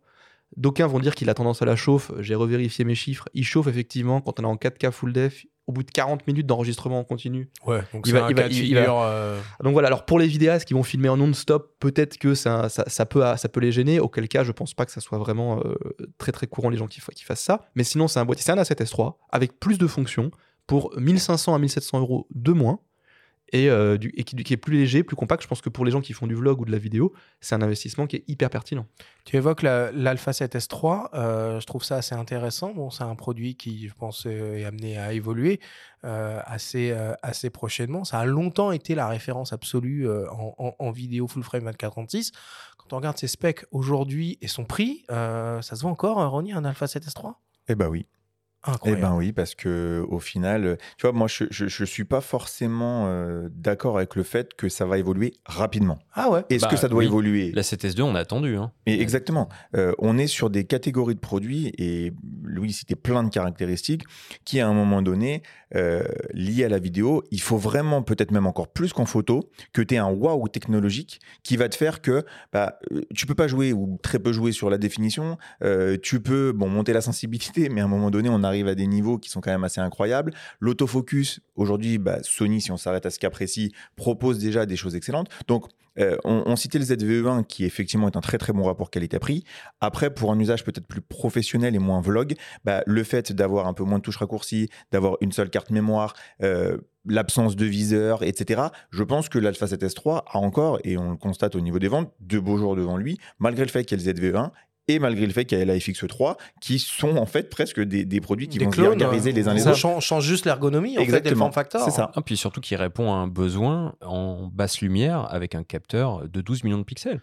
Eh Et, oui. et- et ça, euh, mine de rien, ça reste une niche, mais il y a des gens que ça intéresse. Ah bah, c'est unique. Après, Après- c'est les seuls à proposer ça. Après, ça reste quand même un domaine où, comme tu disais, effectivement, quand on a la ZV1 et la FX3, Sony a tellement éclaté ses gammes. Au bout d'un moment, je pense que les gens qui ont des moyens plus réduits ou qui n'ont pas des grandes, énormes ambitions, bah, la ZV1 sera très très bien. Et d'un autre côté, si tu veux faire bah, du cinéma, il y, a des- il y a un film sorti au cinéma récemment qui a été filmé entièrement à la FX3. Mm. Du coup, tu peux, tu peux prendre ça. C'est c'est à peine plus cher que, le, que la 7S3, je crois. Enfin, à peine plus cher. Oui, il y a 500 euros d'écart, Voilà. c'est le prix du, du bloc, euh, Du bloc, son, euh, Mm. bloc son XLR, en fait, C'est ça. la poignée. Et, et du coup, bah, finalement, c'est peut-être euh, la 7S3, c'est- il va peut-être pas être remplacé tout de suite, mais je trouve que euh, au sein de sa gamme, il a une forme, il, il a, il connaît une forme d'obsolescence, si tu veux. Hmm, ok, parfait. Euh, Benjamin, ton coup de cœur en full frame cette année? Bah, c'est un vieux coup de cœur.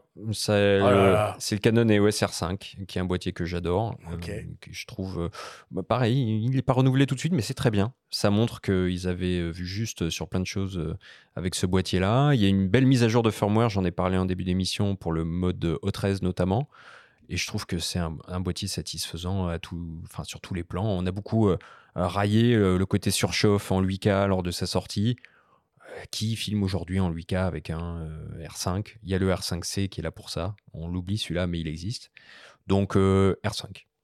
Ronnie Euh, J'en aurais deux. Un peut-être plus technique et un peut-être plus euh, sentimental. Techniquement, euh, l'Alpha 7 R5, euh, même s'il a effectivement plein de défauts, je trouve que vraiment il, il- il englobe énormément de caractéristiques hyper intéressantes.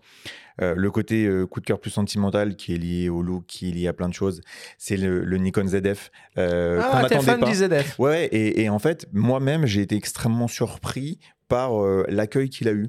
C'est-à-dire que euh, quand on l'a vu, euh, on a perçu qu'il y avait quand même un mieux par rapport euh, au DF de l'époque ou par rapport ZFC. au ZFC. Voilà, c'était ça, c'est quand même plus beaucoup, cohérent. c'était beaucoup plus sérieux. Euh, et au final, en fait, on se rend compte que, bah oui, il trouve son public et que euh, bah, l'ergonomie est là, l'accès au black and white direct, c'est super sympa. Euh, le côté usage rétro, un peu, bah, Il comme manque le les voit optiques, Ronnie. Il manque Ouais. les optiques qui vont avec Alors, produit. il manque le, le- le format des optiques. Je suis, je suis assez le d'accord. design, le look et la de diaph. Le 40, qui est proposé en pack Ouais, mais un. offre. Non, mais Il a pas de bac de diaph. non, Non. il a pas de bug diaph, mais ça, de toute façon, je pense que ils reviendront pas euh, avec la mécanique. Moi, j'y crois J'y crois Ouais. pas trop, franchement. Le 40 et le Je suis- 28 SE, ils sont Voilà, un peu le 40 et le vintage. 28. Et après, tu parlais tout à l'heure euh, euh, de, de la forme pour se balader. Moi, il y en a un que j'adore et qui, quand tu le mets, il est vraiment la taille. C'est le 26 mm. Le, le Mmh, Z26, 24, il, il est ouais. microscopique. Enfin, c'est vraiment un Mmh. bouchon avec, un, avec une lentille pour faire des photos. Et pour de la street comme ça, je trouve que c'est quand même assez cohérent. Alors oui, si tu mets un 70-200, bon, bah, voilà, t'as moins d'équilibre. Mais est-ce que c'est vraiment le boîtier qui est fait pour ça? Je suis pas certain.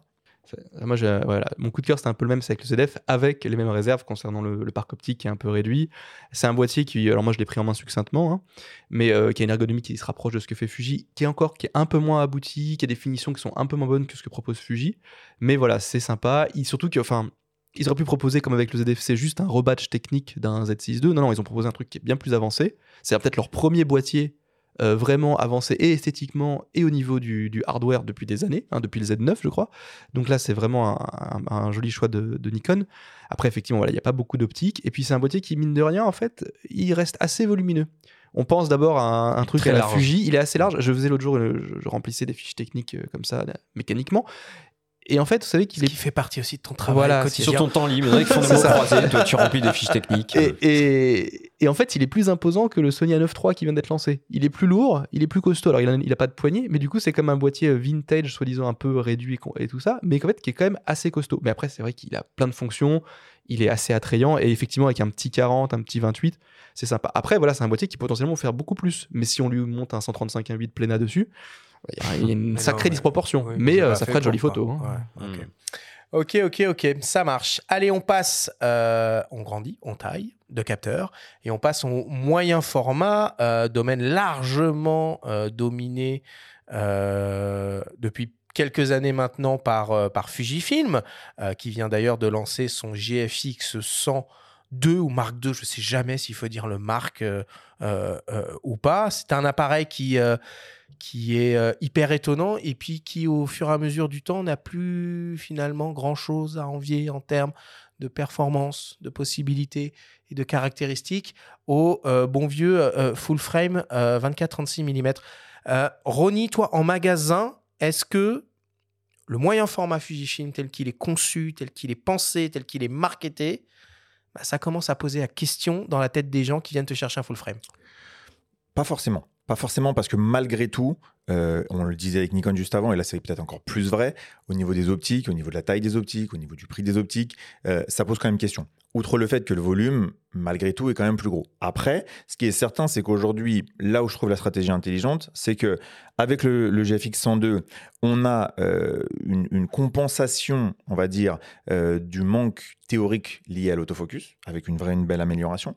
on a un boîtier qui a été revu en termes de design aussi, les finitions sont super sympas, les matériaux utilisés euh, sont beaucoup plus quali, c'est plus anguleux. Enfin, moi, j'ai vraiment été euh, très, très, très séduit par ça. Euh, et parallèlement, bah, c'est vrai qu'il dynamise, en parlais tout à l'heure, les gammes moins cher, je vais mettre des gros guillemets, avec le, 100S première génération et euh, le 50S2.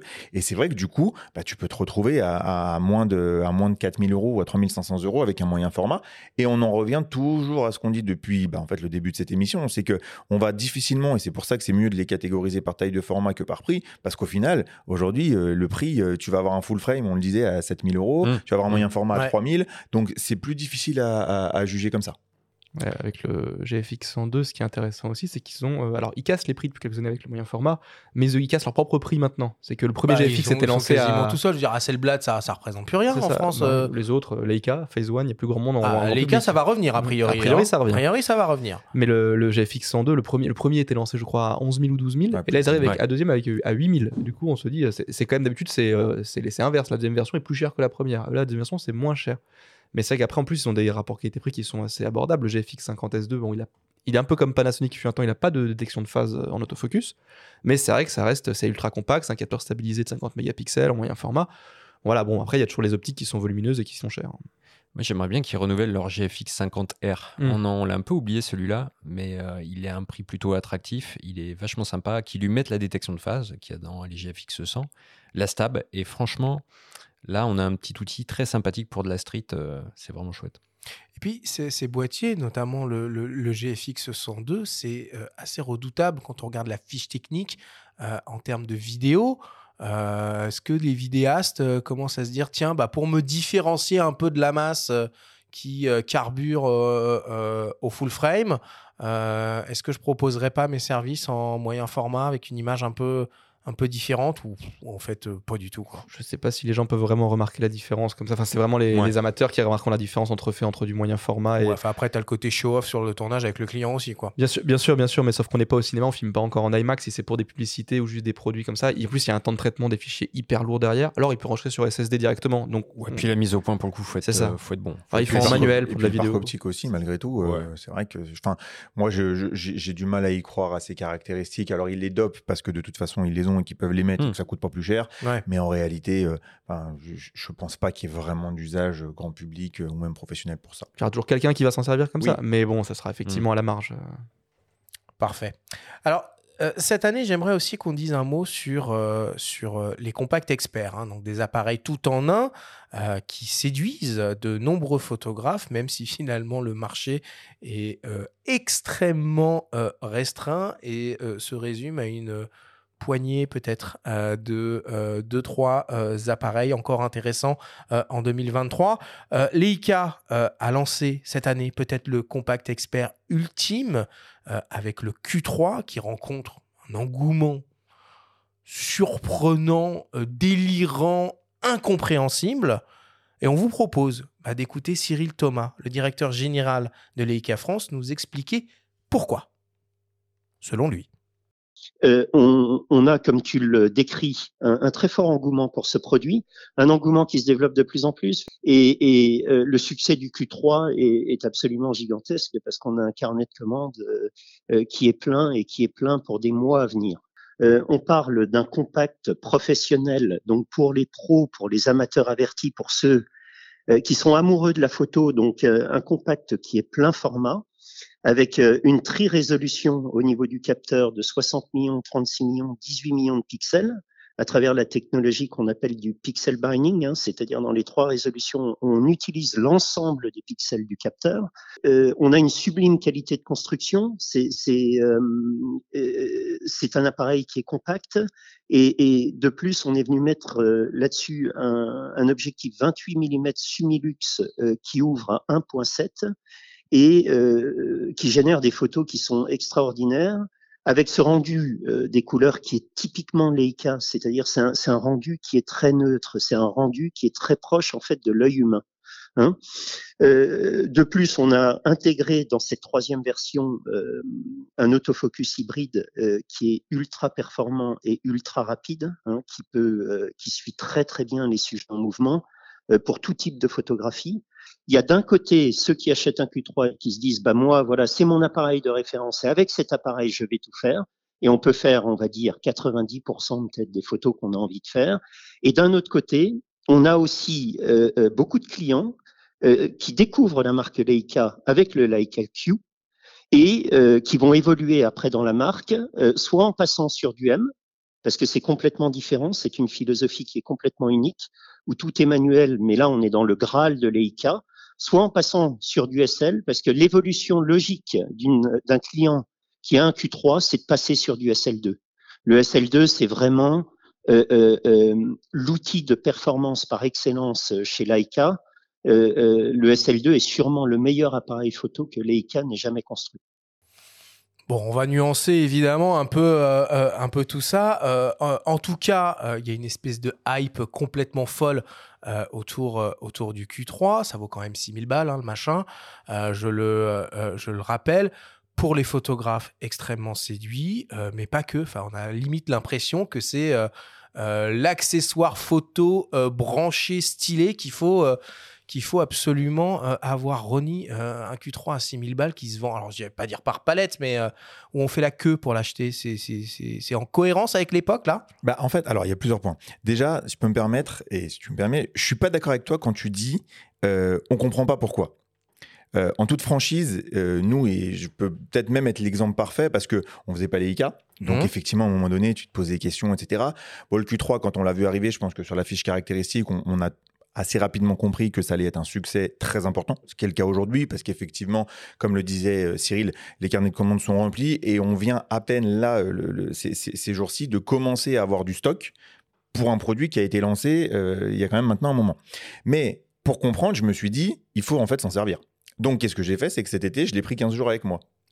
Et en ressortie, je vais pas te dire que je, je, prendrai plus un autre appareil et pourtant j'ai le choix, mais, mais c'est incroyable. Effectivement, c'est petit, c'est discret et c'est pas ostentatoire. Et justement, en fait, toujours tu as cet aspect où tu as peur d'avoir un truc, tu dis ça vaut 6000 balles, tu te balades avec comme ça. Mais en vrai, c'est pas du tout ostentatoire parce que c'est discret. Euh, l'autofocus, bah, il a été quand même bien amélioré. La def avec le, les crops internes, bah, tu fais un peu du paysage, tu fais un peu du portrait. Et effectivement, sur la, les rendus couleurs, euh, c'est très fort. Et par contre, je vais abonder surtout sur le noir et blanc. Moi, mmh. euh, qui, qui faisait presque plus de noir et blanc parce que avec les boîtiers actuels qu'on avait, bah, je trouvais que c'était moins sympa. Là, j'ai redécouvert le plaisir du faire du noir et blanc et j'ai fait 90% de noir et blanc. Donc pour le coup, tu bah, vois. Fallait acheter un Q2 monochrome alors.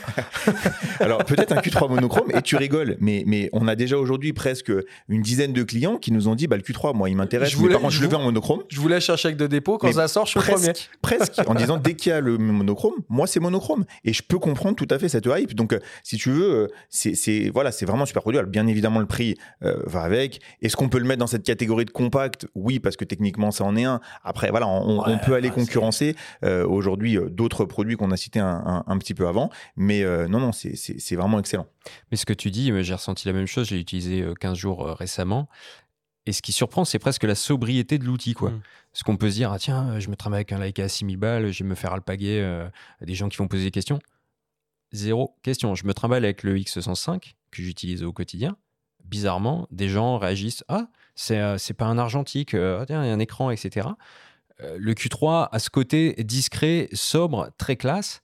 Et c'est vrai que les performances sont excellentes. Après, bah, il faut de l'affinité avec l'outil. Je m'attendais à en avoir plus, très honnêtement. J'en mhm. ai eu moins qu'espéré, parce que l'ergonomie est très particulière, parce que la paroi est très lisse.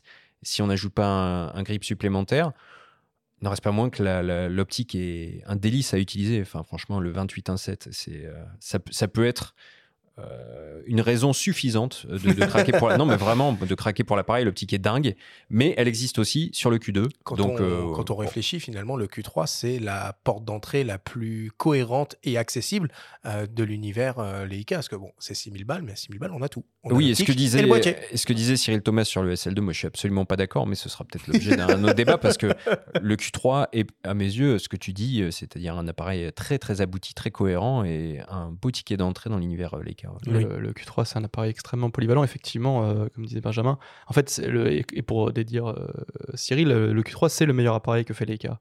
Enfin, sans commune mesure, en, en, en numérique pur, hein, on met de côté les télémètres qui sont très spécifiques et pour un usage particulier. Le SL2, c'est peut-être un très bon appareil, c'est un très bon appareil fait par Panasonic, il faut être tout à fait honnête, c'est pas du tout fait par Leica au final. Mais euh, le Q3, c'est vraiment l'aboutissement de plusieurs technos. C'est une optique 28.1.7 qui est quand même pas mal d'années maintenant, mais qui encaisse très bien les 60 millions de pixels. Et euh, c'est un boîtier qui est très très très abouti. Après, c'est pas pour tout le monde. Et après, effectivement, c'est très discret, mais c'est la logique. En plus, c'est l'ADN de Leica qui, depuis les années 50 avec les M, c'est toujours des boîtiers. Alors, quand on, quand on, on est amateur de photo, on reconnaît un boîtier Leica. Mais, ça. euh, mais ça reste, euh, c'est dans, ils sont discrets. Il y a un obturateur euh, central qui est très très très très discret. C'est agréable à entendre à utiliser un Leica. Donc le Q3, c'est vrai que c'est un appareil très très abouti. Après, est-ce que c'est pour tout le monde? C'est 6000 euros. Euh, Il y a une inflation des prix qui est quand même assez impressionnante chez Leica. Il est plus cher de euh, presque 1500 euros par rapport au Q2, qui lui-même, dans sa propre vie, avait pris 1250 euros de, de, de hausse de tarif. Donc, c'est des. C'est pas abordable pour tout le monde. Après, voilà, si hein, il fallait rester qu'un seul boîtier, moi, des fois, je me dis aussi, bah, comme disait Ronnie, finalement, tu me donnes un Q3 ou un Q2 ou un Q4 ou je ne sais quoi. Est-ce que tu as besoin d'autre chose tu vois? Ah, Euh, Pas c'est forcément. quand même dingue. Bah, c'est quand même dingue qu'on entend- qu'on ait un, un discours aussi unanime euh, de gens euh, qui euh, ont accès objectivement à tout ce qui existe sur le marché. Euh, un, un avis aussi unanime sur, sur ce produit qui est si, si particulier. Et tu sais, euh, tu disais, euh, dis- on parlait de discrétion, etc. Moi, je trouve aujourd'hui que ça s'apparente un peu. Alors, je, je sais pas du tout un milieu dans lequel je suis, mais euh, au côté un peu euh, Harley Davidson. C'est-à-dire que quand tu vois les mecs qui roulent en Harley Davidson, quand ils se croisent, ils se font un signe.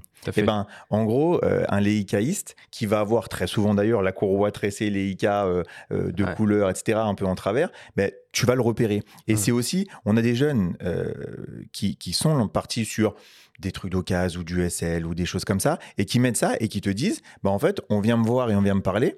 Parce que euh, a reconnu qu'on avait un Leica. Et directement, tu as un atome crochu et tu te mets à rentrer dans une discussion. Et le, en gros, c'est tu sais, je sais, on parle le même langage, et voilà. Et ça, c'est assez de la marrant. photo, quoi. Mais et, et même à l'étranger, et même et peut-être même d'ailleurs surtout à l'étranger, euh, ça crée tout de suite un petit point d'accroche. C'est assez marrant. Ouais, c'est vrai, mais c'est important de souligner le côté euh, non m'as-tu vu en fait? Ah, mais Et, complet. euh, le côté confrérie, oui, comme tu dis, mais le côté non m'as-tu vu qui va à l'inverse de ce qu'on pourrait imaginer, penser de gens qui vont s'acheter un sac d'une grande marque commençant par un V, finissant par ton ou je sais pas. Euh, là, on est dans quelque chose T'inverses. Après, c'est non battu, vu mais un peu pour les nantis aussi, parce que c'est quand même pas accessible et à ça reste, ah euh. ça reste un prix euh, réservé euh, en grande partie à, des nantis. Ah, c'est moins cher qu'un Sony Alpha 9.3. On peut voir les choses comme ça, moitié nu. Bon, quand on parle Compact Expert, bah, on parle aussi un peu Fujifilm. Hein. Alors, tu l'as dit, hein, tu l'as évoqué, Benjamin, le X100 5, Mark 5, euh, un appareil un peu euh, légendaire, mythique, lui aussi totalement introuvable, et sur lequel on peut spéculer, les gars. Je suis allé voir sur euh, MPB, donc ils en ont des X100 Mark 5 à vendre, et ils les vendent plus cher que le prix public conseillé neuf. Ronnie, on peut trouver un X100 Mark V chez toi ou pas? Et ben malheureusement. Eh ben voilà, comme cas- partout sur cas- la planète. En tout cas, pas actuellement. On a eu, mais tu sais, c'est c'est un peu, euh, c'est mythique, tu disais, mais des, parfois ça peut arriver que euh, on reçoit une commande et c'est arrivé peut-être, je sais pas, il y a un mois, Ouais. et en fait on reçoit une livraison euh, de notre centrale et en fait dedans, bah il y avait deux X100. Alors t'es t'es t'es un peu, euh, tu sais pas quoi, tu dis mais c'est vrai, c'est pas vrai, tu le vois sur le bon euh, au départ, mais t'attends que le, co- le colis soit là pour te dire oui oui oui c'est bien le cas. C'est pas Et une copie. Non. Et voilà, non, c'est bien du vrai. Et, et après, tu te retrouves à devoir euh, jongler et, et regarder les listes de commandes. Et parce qu'on a des gens qui les ont commandés, pour certains, il y a plus de six mois, et qui, pour le moment, en tout cas, les ont laissés en commande. Et alors, à un moment, tu t'appelles, tu dis, ben voilà, c'est pas une blague, je l'ai, vous pouvez venir, ou je vais vous l'envoyer.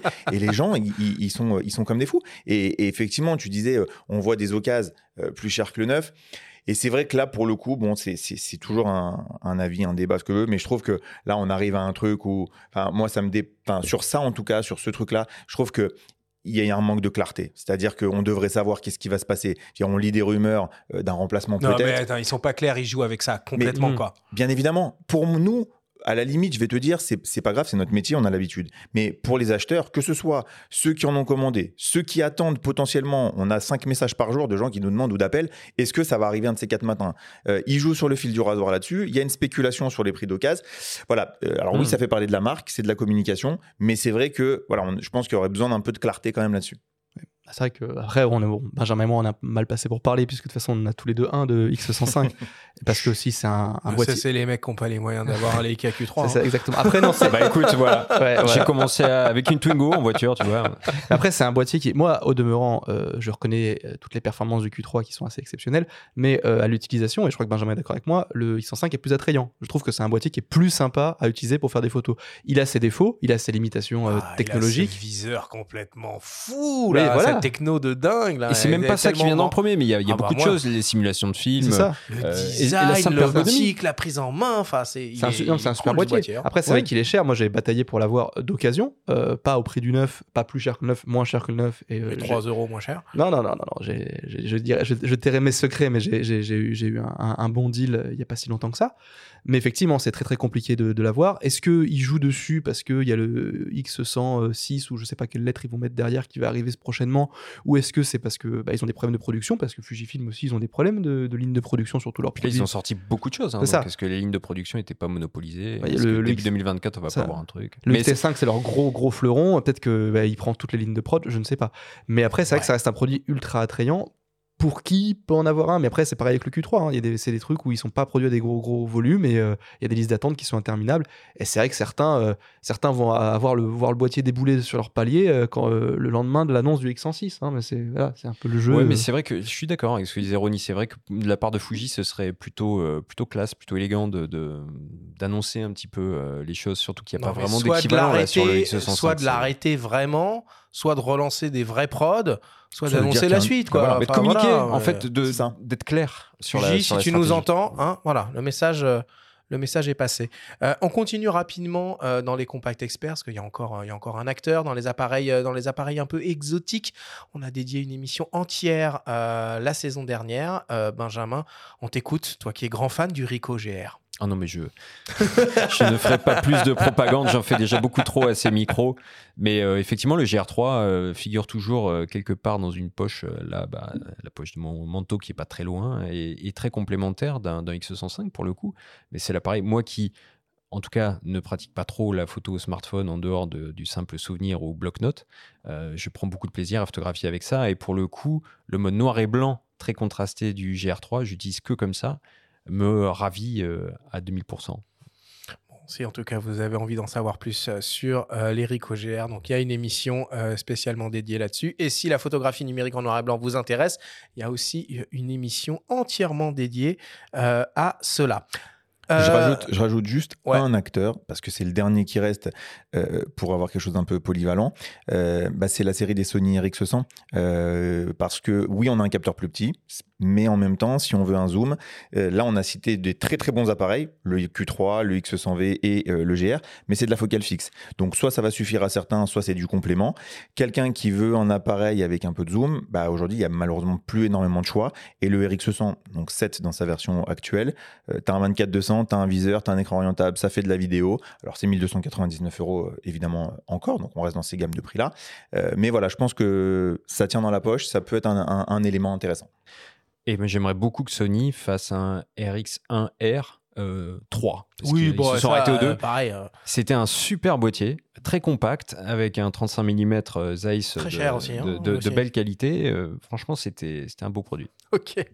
Bon, pour terminer, euh, je vous propose qu'on parle aussi un peu des, euh, des smartphones qui continuent encore et toujours d'améliorer leur performance aussi bien en photo euh, que en vidéo.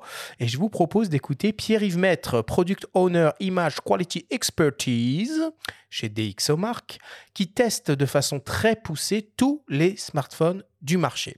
Il nous parle des meilleurs smartphones 2023 pour la photo et la vidéo et des innovations technologiques qui ont vu le jour. Euh, en premier, celui qui est tout en haut de notre classement actuellement, c'est le Huawei P60 Pro, euh, qui est un très bon euh, à tout faire en photo, vidéo, zoom. Mais surtout, ce qui va apporter de un peu singulier pour un téléphone, c'est la macro qu'il fait avec son téléphoto, pas forcément avec l'ultra grand angle. Du coup, niveau perspective, euh, compression, flou d'arrière-plan, c'est assez sympa en macro. Et l'autre chose qu'il a, c'est une ouverture variable physique sur son capteur principal, là, 24 mm, qui varie automatiquement selon les situations et les scènes entre 1.4 et f4. Et ça permet de bien gérer euh, tout ce qui est portrait de groupe ou alors portrait tout seul avec un peu d'isolation du sujet. Euh, ça, c'est très sympa. Derrière, il y a l'iPhone 15 Pro et le 15 Pro Max euh, qui restent toujours les leaders en vidéo avec une bonne marge quand même. Là, ils sont en 4K 60 fps variable avec un format HDR Dolby Vision qui apporte vraiment en, en contraste et en expo. mais la plus grosse optimisation cette année de l'iPhone entre le 15 et le 14, c'est qu'il commence à apporter un vrai 24 mégapixels en photo, sauf en basse lumière où il passe à, 12. Et surtout, il propose des photos HDR avec un vrai apport en dynamique en 10 bits. Et ça, on le perçoit vraiment au niveau du contraste, des couleurs, euh, niveau profondeur des images euh, et contraste entre le ciel, les visages sur les photos à contre-jour. Euh, c'est vraiment très chouette.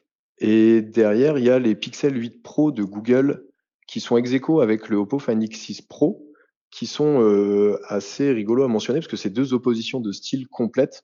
En fait, on a d'un côté le Pixel qui va mettre l'accent à 100% sur le software euh, jusqu'à proposer des features qui permettent d'effacer automatiquement des parties de la photo qui sont pas euh, très jolies, comme on retoucherait par exemple avec le, le pinceau dans, dans, Lightroom, et qui propose même du processing de photos ou de vidéos sur le cloud. Donc c'est en fait la, le JPEG est pas généré sur le téléphone, mais dans une prochaine mise à jour, il va envoyer des photos ou des vidéos sur les serveurs Google, les processer avec les meilleurs algos possibles et les renvoyer le lendemain matin sur le téléphone pour avoir les meilleurs rendus possibles.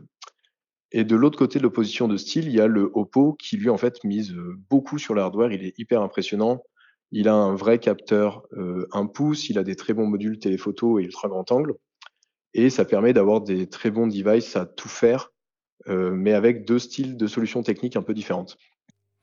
Bon, c'est toujours marrant de euh, regarder un peu ce qui se passe du côté, euh, du côté des smartphones, parce que généralement, ça, c'est un peu précurseur de ce qui risque d'arriver sur, euh, sur nos appareils photo et vidéo, on va dire un peu plus, un peu plus traditionnels. Et cette idée-là de Google de processer des images dans le cloud avec des ordinateurs surpuissants et de les renvoyer juste après sur, sur l'appareil, j'imagine bien un truc plus ou moins similaire dans euh, dans, quelques, dans années. Louis, sur euh, Phototrain, vous, testez un peu des smartphones, pas tous, hein, que, les, euh, que les flagships.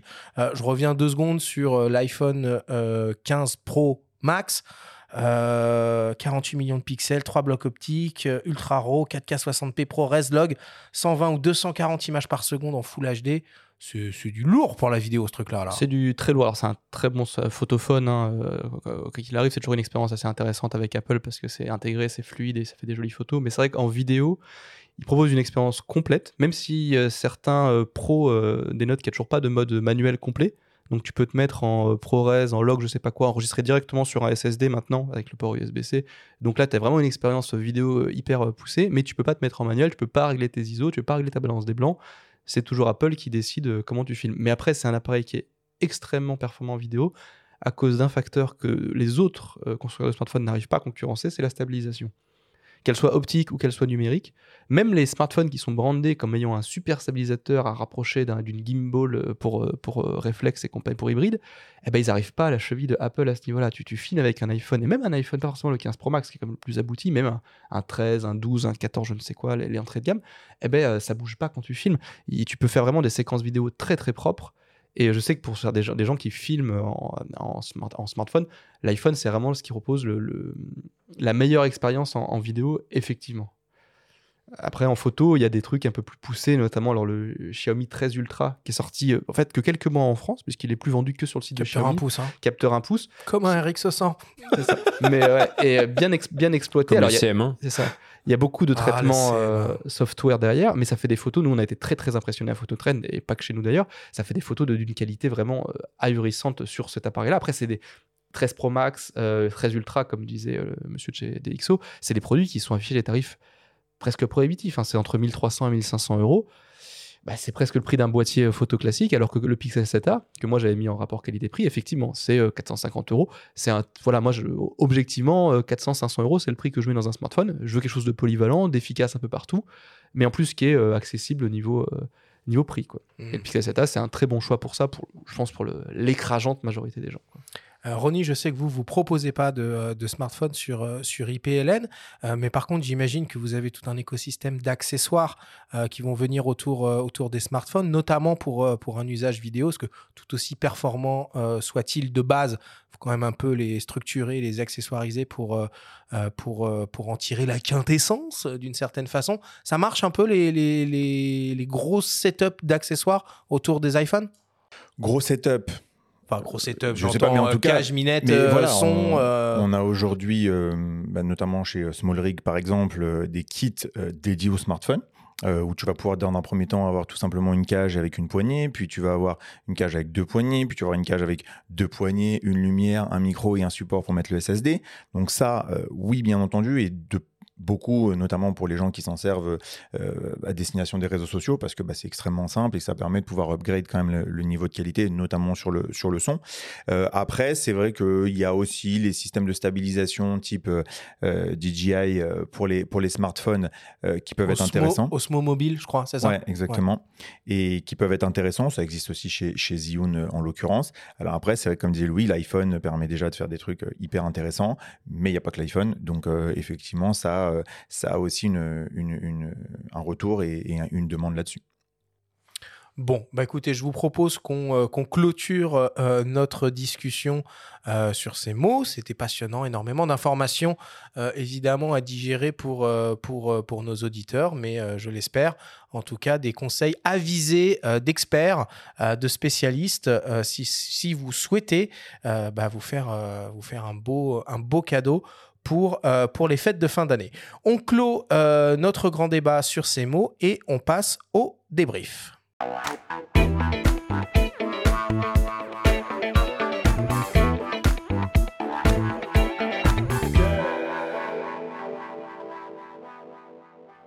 Nous sommes toujours avec Ronnie Studienne de la boutique IPLN et le journaliste spécialisé Louis Royer du magazine en ligne Phototrend pour notre grande sélection des meilleurs boîtiers 2023.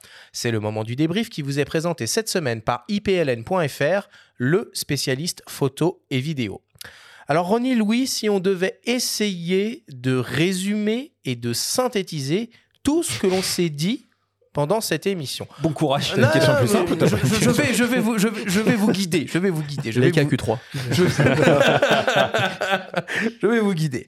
Euh, Louis, je vais commencer par toi. Quelles sont les nouvelles technos qui ont marqué l'année 2023 Alors, euh, l'arrivée de la F2P par IA, euh, l'arrivée du Global Shutter euh, sur des hybrides plein format. Sony, Sony. C'est Sony toujours, avec des grosses rafales à 120 images secondes.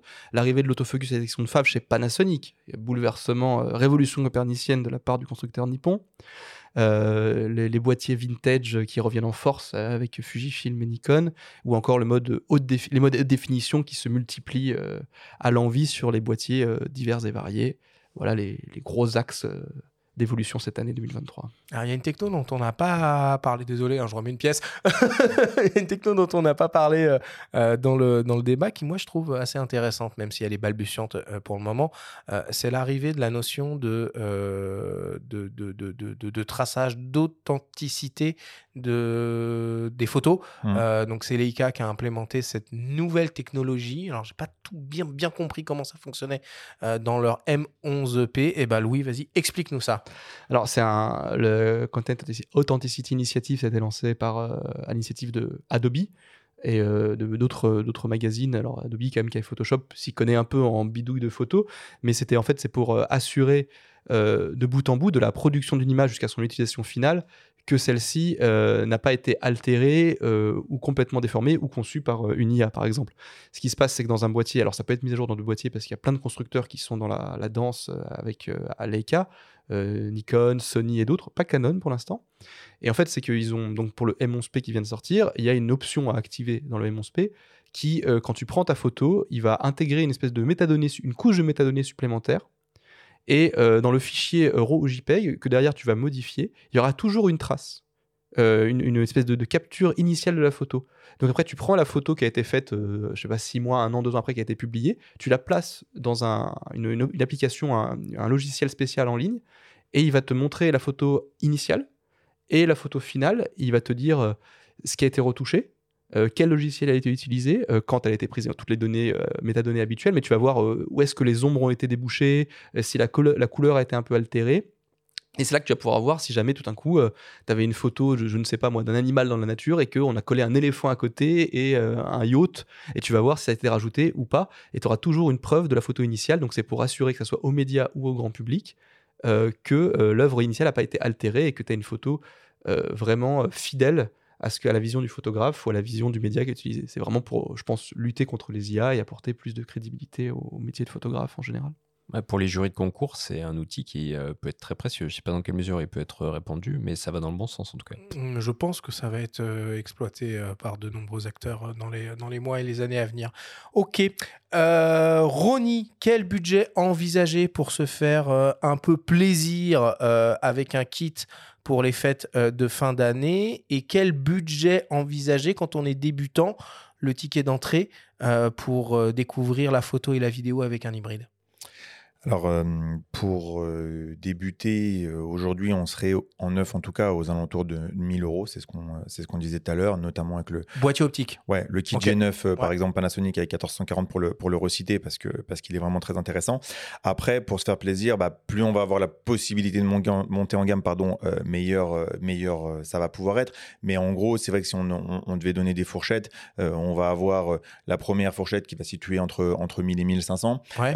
Ensuite, la deuxième fourchette qui va être où on va commencer à avoir des pleins formats entre 2000 et 2500. Mhm. Et après, bah, dès qu'on va arriver sur quelque chose où on a une contrainte qui est, qui est plus restreinte, euh, 4000 et plus, là on va vers les boîtiers très élitistes qu'on a pu citer tout à l'heure, euh, que ce soit euh, le Z8, le A7R5 euh, ou encore, euh, ou encore le, le Nikon, euh, le Canon pardon, euh, R, R5 et, et R3 éventuellement.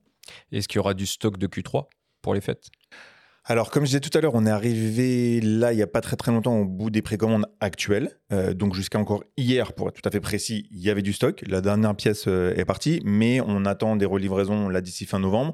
Donc, on peut espérer qu'il y ait quelques pièces. Ça sera pas pléthore, il n'y en aura pas par-dessus la tête, mais je pense qu'il y en aura euh, quelques-uns. Bon.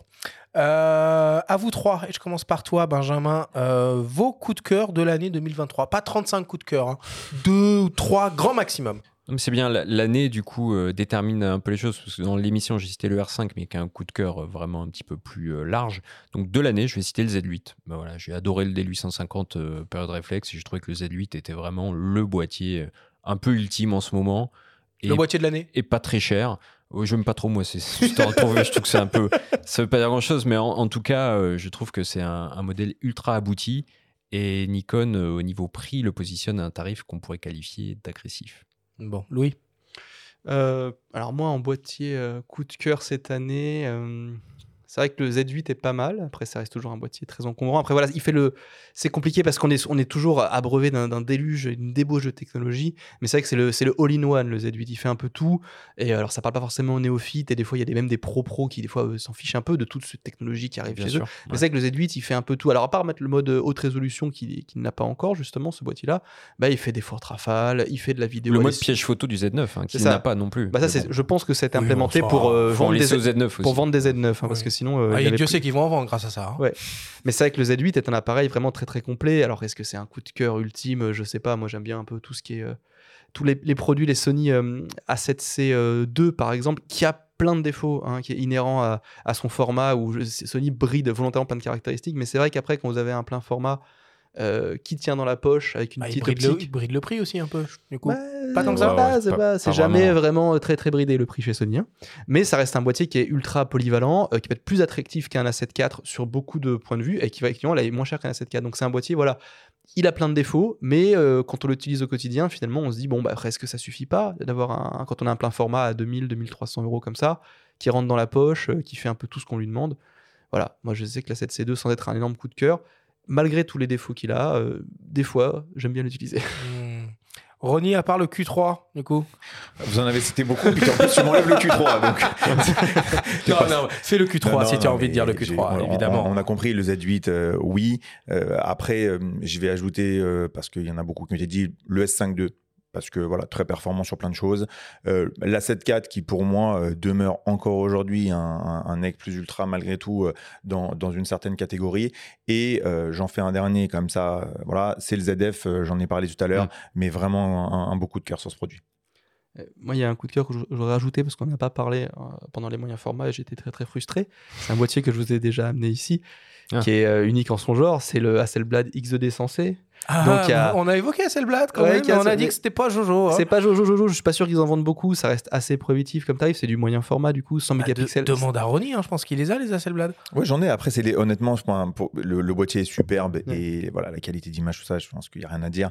Après, je trouve que ce qui manque vraiment aujourd'hui, et on le voit encore, c'est au niveau des optiques. Bien sûr. Et, euh, et quand on a, ils annoncent à la sortie du boîtier que trois optiques vont être spécialement faits pour designer, etc.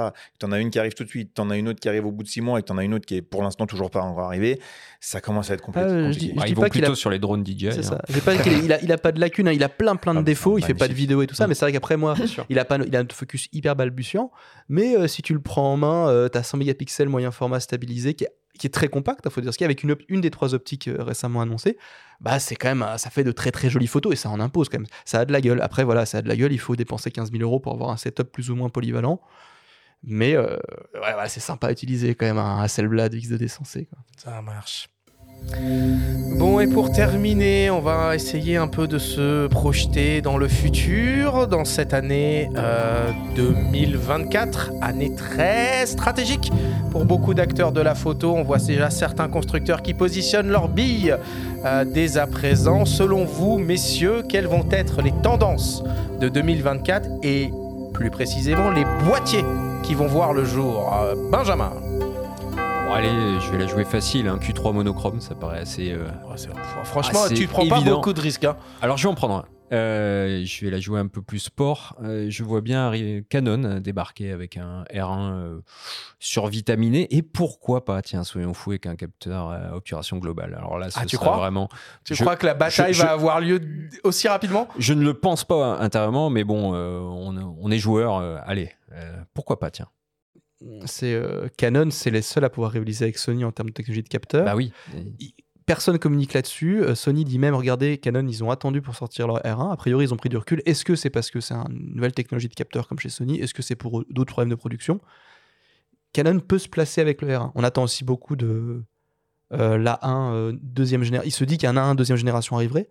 Peut-être pas avec capteur euh, glo- avec obturateur global, mais avec un capteur empilé très défini et une énorme rafale aussi pour pour ceux qui ont un besoin de définition très haute pour les photographes animaliers 100 peut-être. millions 100 millions 100 millions. y va, 100 ou- millions Bah, déjà, un 60 millions avec une autre rafale. C'est ça, déjà ça- empilé, c'est déjà, hein. c'est déjà pas mal. Ou un autofocus revu et tout ça. Après, voilà, moi, c'est.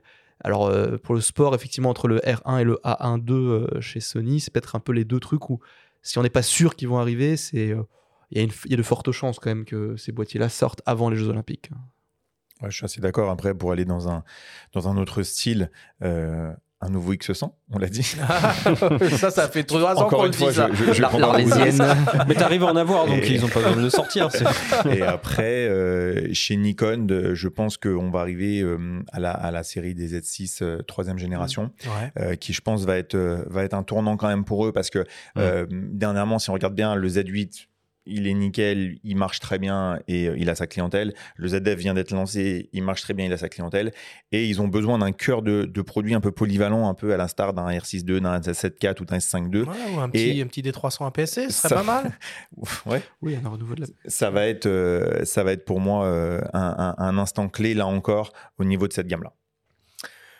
Eh ben, merci beaucoup pour euh, toutes ces explications.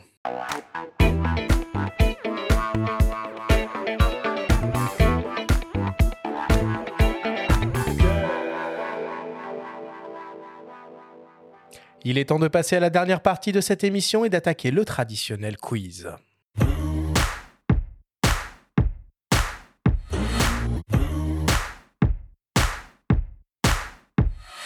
Messieurs, le principe du quiz est très simple. Nous avons reçu des questions de la part de nos auditeurs qu'ils vous ont posées via notre compte Instagram en lien ou non avec le sujet de cette émission. Nous en avons sélectionné quelques-unes et vous allez avoir seulement 30 secondes et pas une de plus pour tenter d'y répondre le plus clairement possible. Avez-vous bien compris la consigne? Oui. Oui. Alors on y va. Première question pour toi, Ronnie, qui nous vient d'un dénommé Bob. Je vais peut-être m'attirer vos foudres, mais j'hésite vraiment entre l'iPhone 15 Pro ou investir dans un Fuji X100. J'ai un peu peur de l'encombrement. Qu'est-ce que vous en pensez? Alors, je répondrai déjà que si tu arrives à trouver un X100, Ouais, déjà, je, achète-le. je n'en ai pas. De toute déjà, façon, Bob. euh, X105, hein, précisons, parce Voilà. que X100, hein, c'est possible. Non, non, X105, effectivement, si tu en as, trouve, euh, d'en trouver un, prends-le parce que voilà, ça, ça- ça vaudra quoi qu'il arrive les choses, on l'a dit. Après, euh, en résumé, parce qu'il me reste plus beaucoup de temps, euh, taille de capteur, qualité euh, au niveau de l'optique et euh, plaisir en termes d'ergonomie à utiliser versus un smartphone, c'est complètement autre chose. Et puis il n'y a pas de iPhone 15 Pro disponible non plus, donc quoi qu'il arrive, Ah, ça aussi, c'est un rupture Ouais, de stock ça- Mais c'est incroyable, c'est incroyable, c'est incroyable. Bon, deuxième question euh, pour toi, Louis. Alors là, c'est nos auditeurs, ils sont quand même formidables puisqu'ils nous envoient les questions directement en audio. Donc on écoute un certain Damien. Après le miroir et l'obturateur mécanique, quel est selon toi le prochain élément à disparaître sur un boîtier photo hybride Alors après le miroir et l'obturateur euh, mécanique, un, élément qui pourrait disparaître d'un boîtier, parce que là on a plus, a- il y a plus grand chose à retirer après une fois qu'on a Bon, retiré tu peux retirer le viseur, tu peux retirer le tu viseur. peux- mais sauf que ça existe déjà des Ça, boîtiers ouais. sans viseur, c'est pas déjà la nouvelle ouais, tu vrai, peux ouais. retirer peut-être les, les ports de carte si tout le monde enregistre sur SSD ou si Ah, il y a dans une le mémoire cloud interne. direct Mémoire oui, interne. mémoire interne, Ouais. voilà, et peut-être une mémoire interne pour tous et on, on- ça, on- voilà, on fait fi des périphériques. Après, je vois pas ce qu'on pourrait retirer davantage, euh, malgré cette question très très bien posée de la part d'un certain Damien. Bah, tu gardes le viseur, tu retires l'écran LCD. euh, ça existe tu- déjà, des boîtiers mais comme ça. il y a chez le Leica. M60. Ouais, ouais. c'est- Non, même les oui, ça, ils ont des boîtiers euh, sans viseur, sans écran, sans rien. On remercie évidemment Damien qui est le rédacteur en chef hein, du magazine euh, euh, Photo Trend. Troisième question pour toi, Ronnie, qui nous vient d'un dénommé Jérôme. Je suis un grand fan de la série des compacts TZ. Pensez-vous que nous verrons un jour de futurs boîtiers pour prolonger la gamme? Alors, je répondrai pas à la place de Panasonic, mais ça me paraîtrait étonnant. euh, parce que, ben, on l'a dit un petit peu tout à l'heure, au niveau des compacts, euh, c'est plus difficile, il y a de moins en moins de sorties.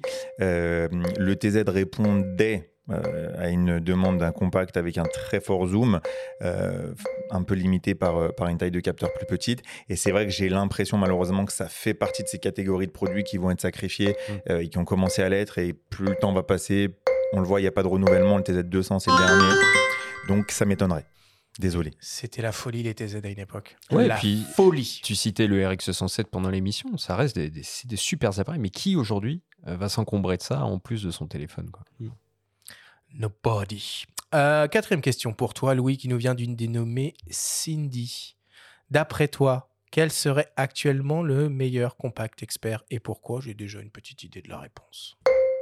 Ah, le meilleur compact expert, on, a, on, a, on, a, on a parlé tout à l'heure depuis, on en parle tout le temps, ce serait le, le, plus performant, ça serait le Leica Q3, effectivement, mais après c'est un boîtier qui est inaccessible pour beaucoup, même si c'est un boîtier qui est très très très très très performant.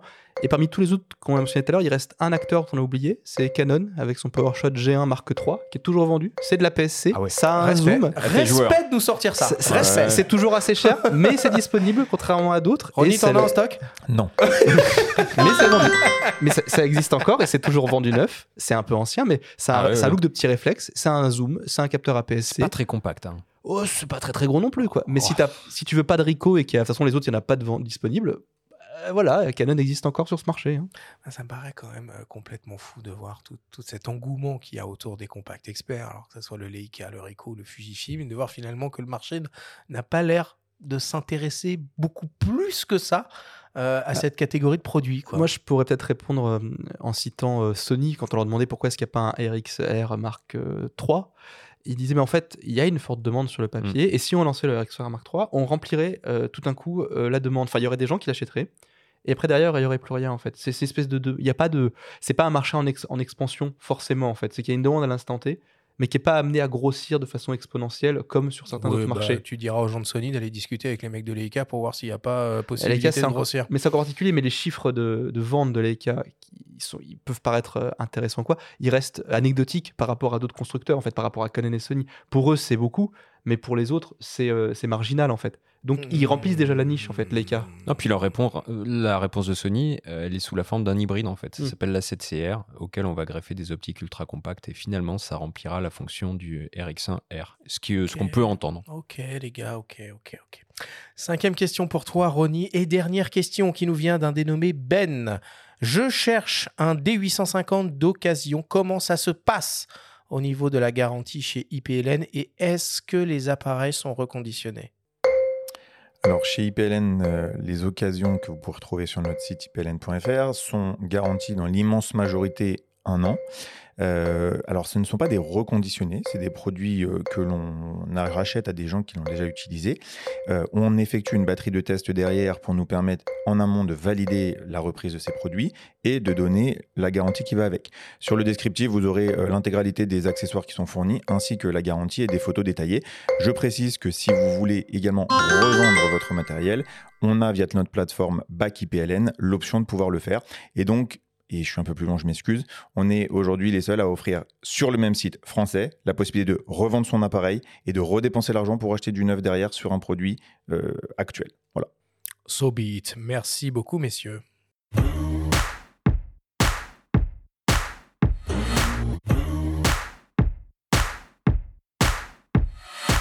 Nous voilà désormais à la fin de cette passionnante émission. Ronnie, Louis, évidemment, grand merci d'avoir accepté une nouvelle fois euh, notre invitation. C'est toujours un, plaisir de vous recevoir euh, ici euh, dans, notre, dans notre studio. On va faire un petit point sur les actualités des uns et des autres. Je vais commencer par toi, Louis. Euh, Qu'est-ce qu'il va être publié chez Phototrend à partir de jeudi, jour de diffusion de cette émission? Alors, à partir de jeudi, précisément, je crois qu'on a le test du. On en parlait plus tard, plutôt du Canon EOS R100 qui va arriver. Donc, euh, le produit le plus accessible de la gamme hybride de chez Canon. Ouais. Euh, sous peu, on a le Fujifilm XS20 qui va aussi sortir en test et un Sigma 50 mm f2 qui devrait être publié après jeudi ou à partir d'eux. Et, euh, et après aussi, nous on a rendez-vous euh, au festival de Montier-en-Der pour essayer tout ce qui est dernière nouveauté en photographie animalière, notamment les très longues focales, les très longs zooms euh, que l'on, que- qui sont vraiment très très intéressants cette année sur le marché. Il y aura le 308 de, de Sony? Ah, je, je crois, ils m'ont dit que non, je crois, chez Sony. C'est pas sûr, sûr, parce qu'ils n'en ont pas beaucoup. On sait, on sait jamais, mais on espère d'autres longues focales de, de- de Nikon ou de Canon ou de Sigma qui sont eux aussi très présents sur le marché. Mais le 308, je suis pas sûr qu'il soit disponible là-bas. Ok, merci à toi en tout cas. Euh, Ronnie, tu rentres euh, gentiment dans la période la plus stratégique et importante pour vous, euh, pour vous de l'année. Premier rendez-vous, euh, le Black Friday, la Black Week, le cyber machin, je sais pas quoi. Euh, tu nous as déjà lâché quelques, quelques petits kits. Vas-y, fais-nous un peu rêver là sur ce qu'on, les bonnes affaires qu'on va pouvoir faire sur IPLN. Effectivement, donc ben, au lendemain de cette émission, débutera sur ipln.fr le Black Friday. Vous pourrez retrouver des offres vraiment pour le coup pour bah, toutes les bourses et sur une très très très large sélection de produits, à la fois sur euh, des boîtiers, sur des optiques, sur des accessoires, sur des kits. Euh, je citais le, bon, le G9 en 1440 euh, à, à 1000 euros qui est déjà accessible.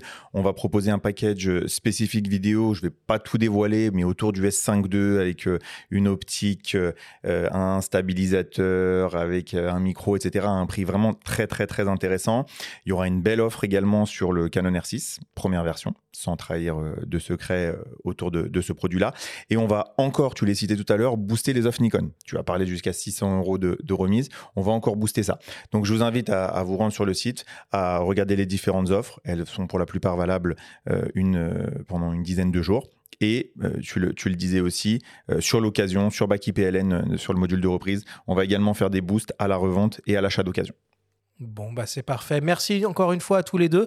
Et puis on vous donne rendez-vous quasiment au même jour, même heure, l'année prochaine euh, pour euh, notre futur guide des meilleurs boîtiers euh, 2024. Merci à vous. Merci beaucoup. Merci à vous. beaucoup. La semaine prochaine, on continue évidemment l'exercice des guides de fin d'année avec une émission dédiée aux meilleures optiques euh, de l'année 2023. On retrouvera le journaliste Jean-Nicolas Léhec du magazine en ligne Phototrend, ton collègue Louis qui sera accompagné de Sébastien Marignani de la boutique spécialisée Sélection Photo Vidéo. Merci à tous de nous avoir écoutés. Prenez soin de vous et on se retrouve la semaine prochaine.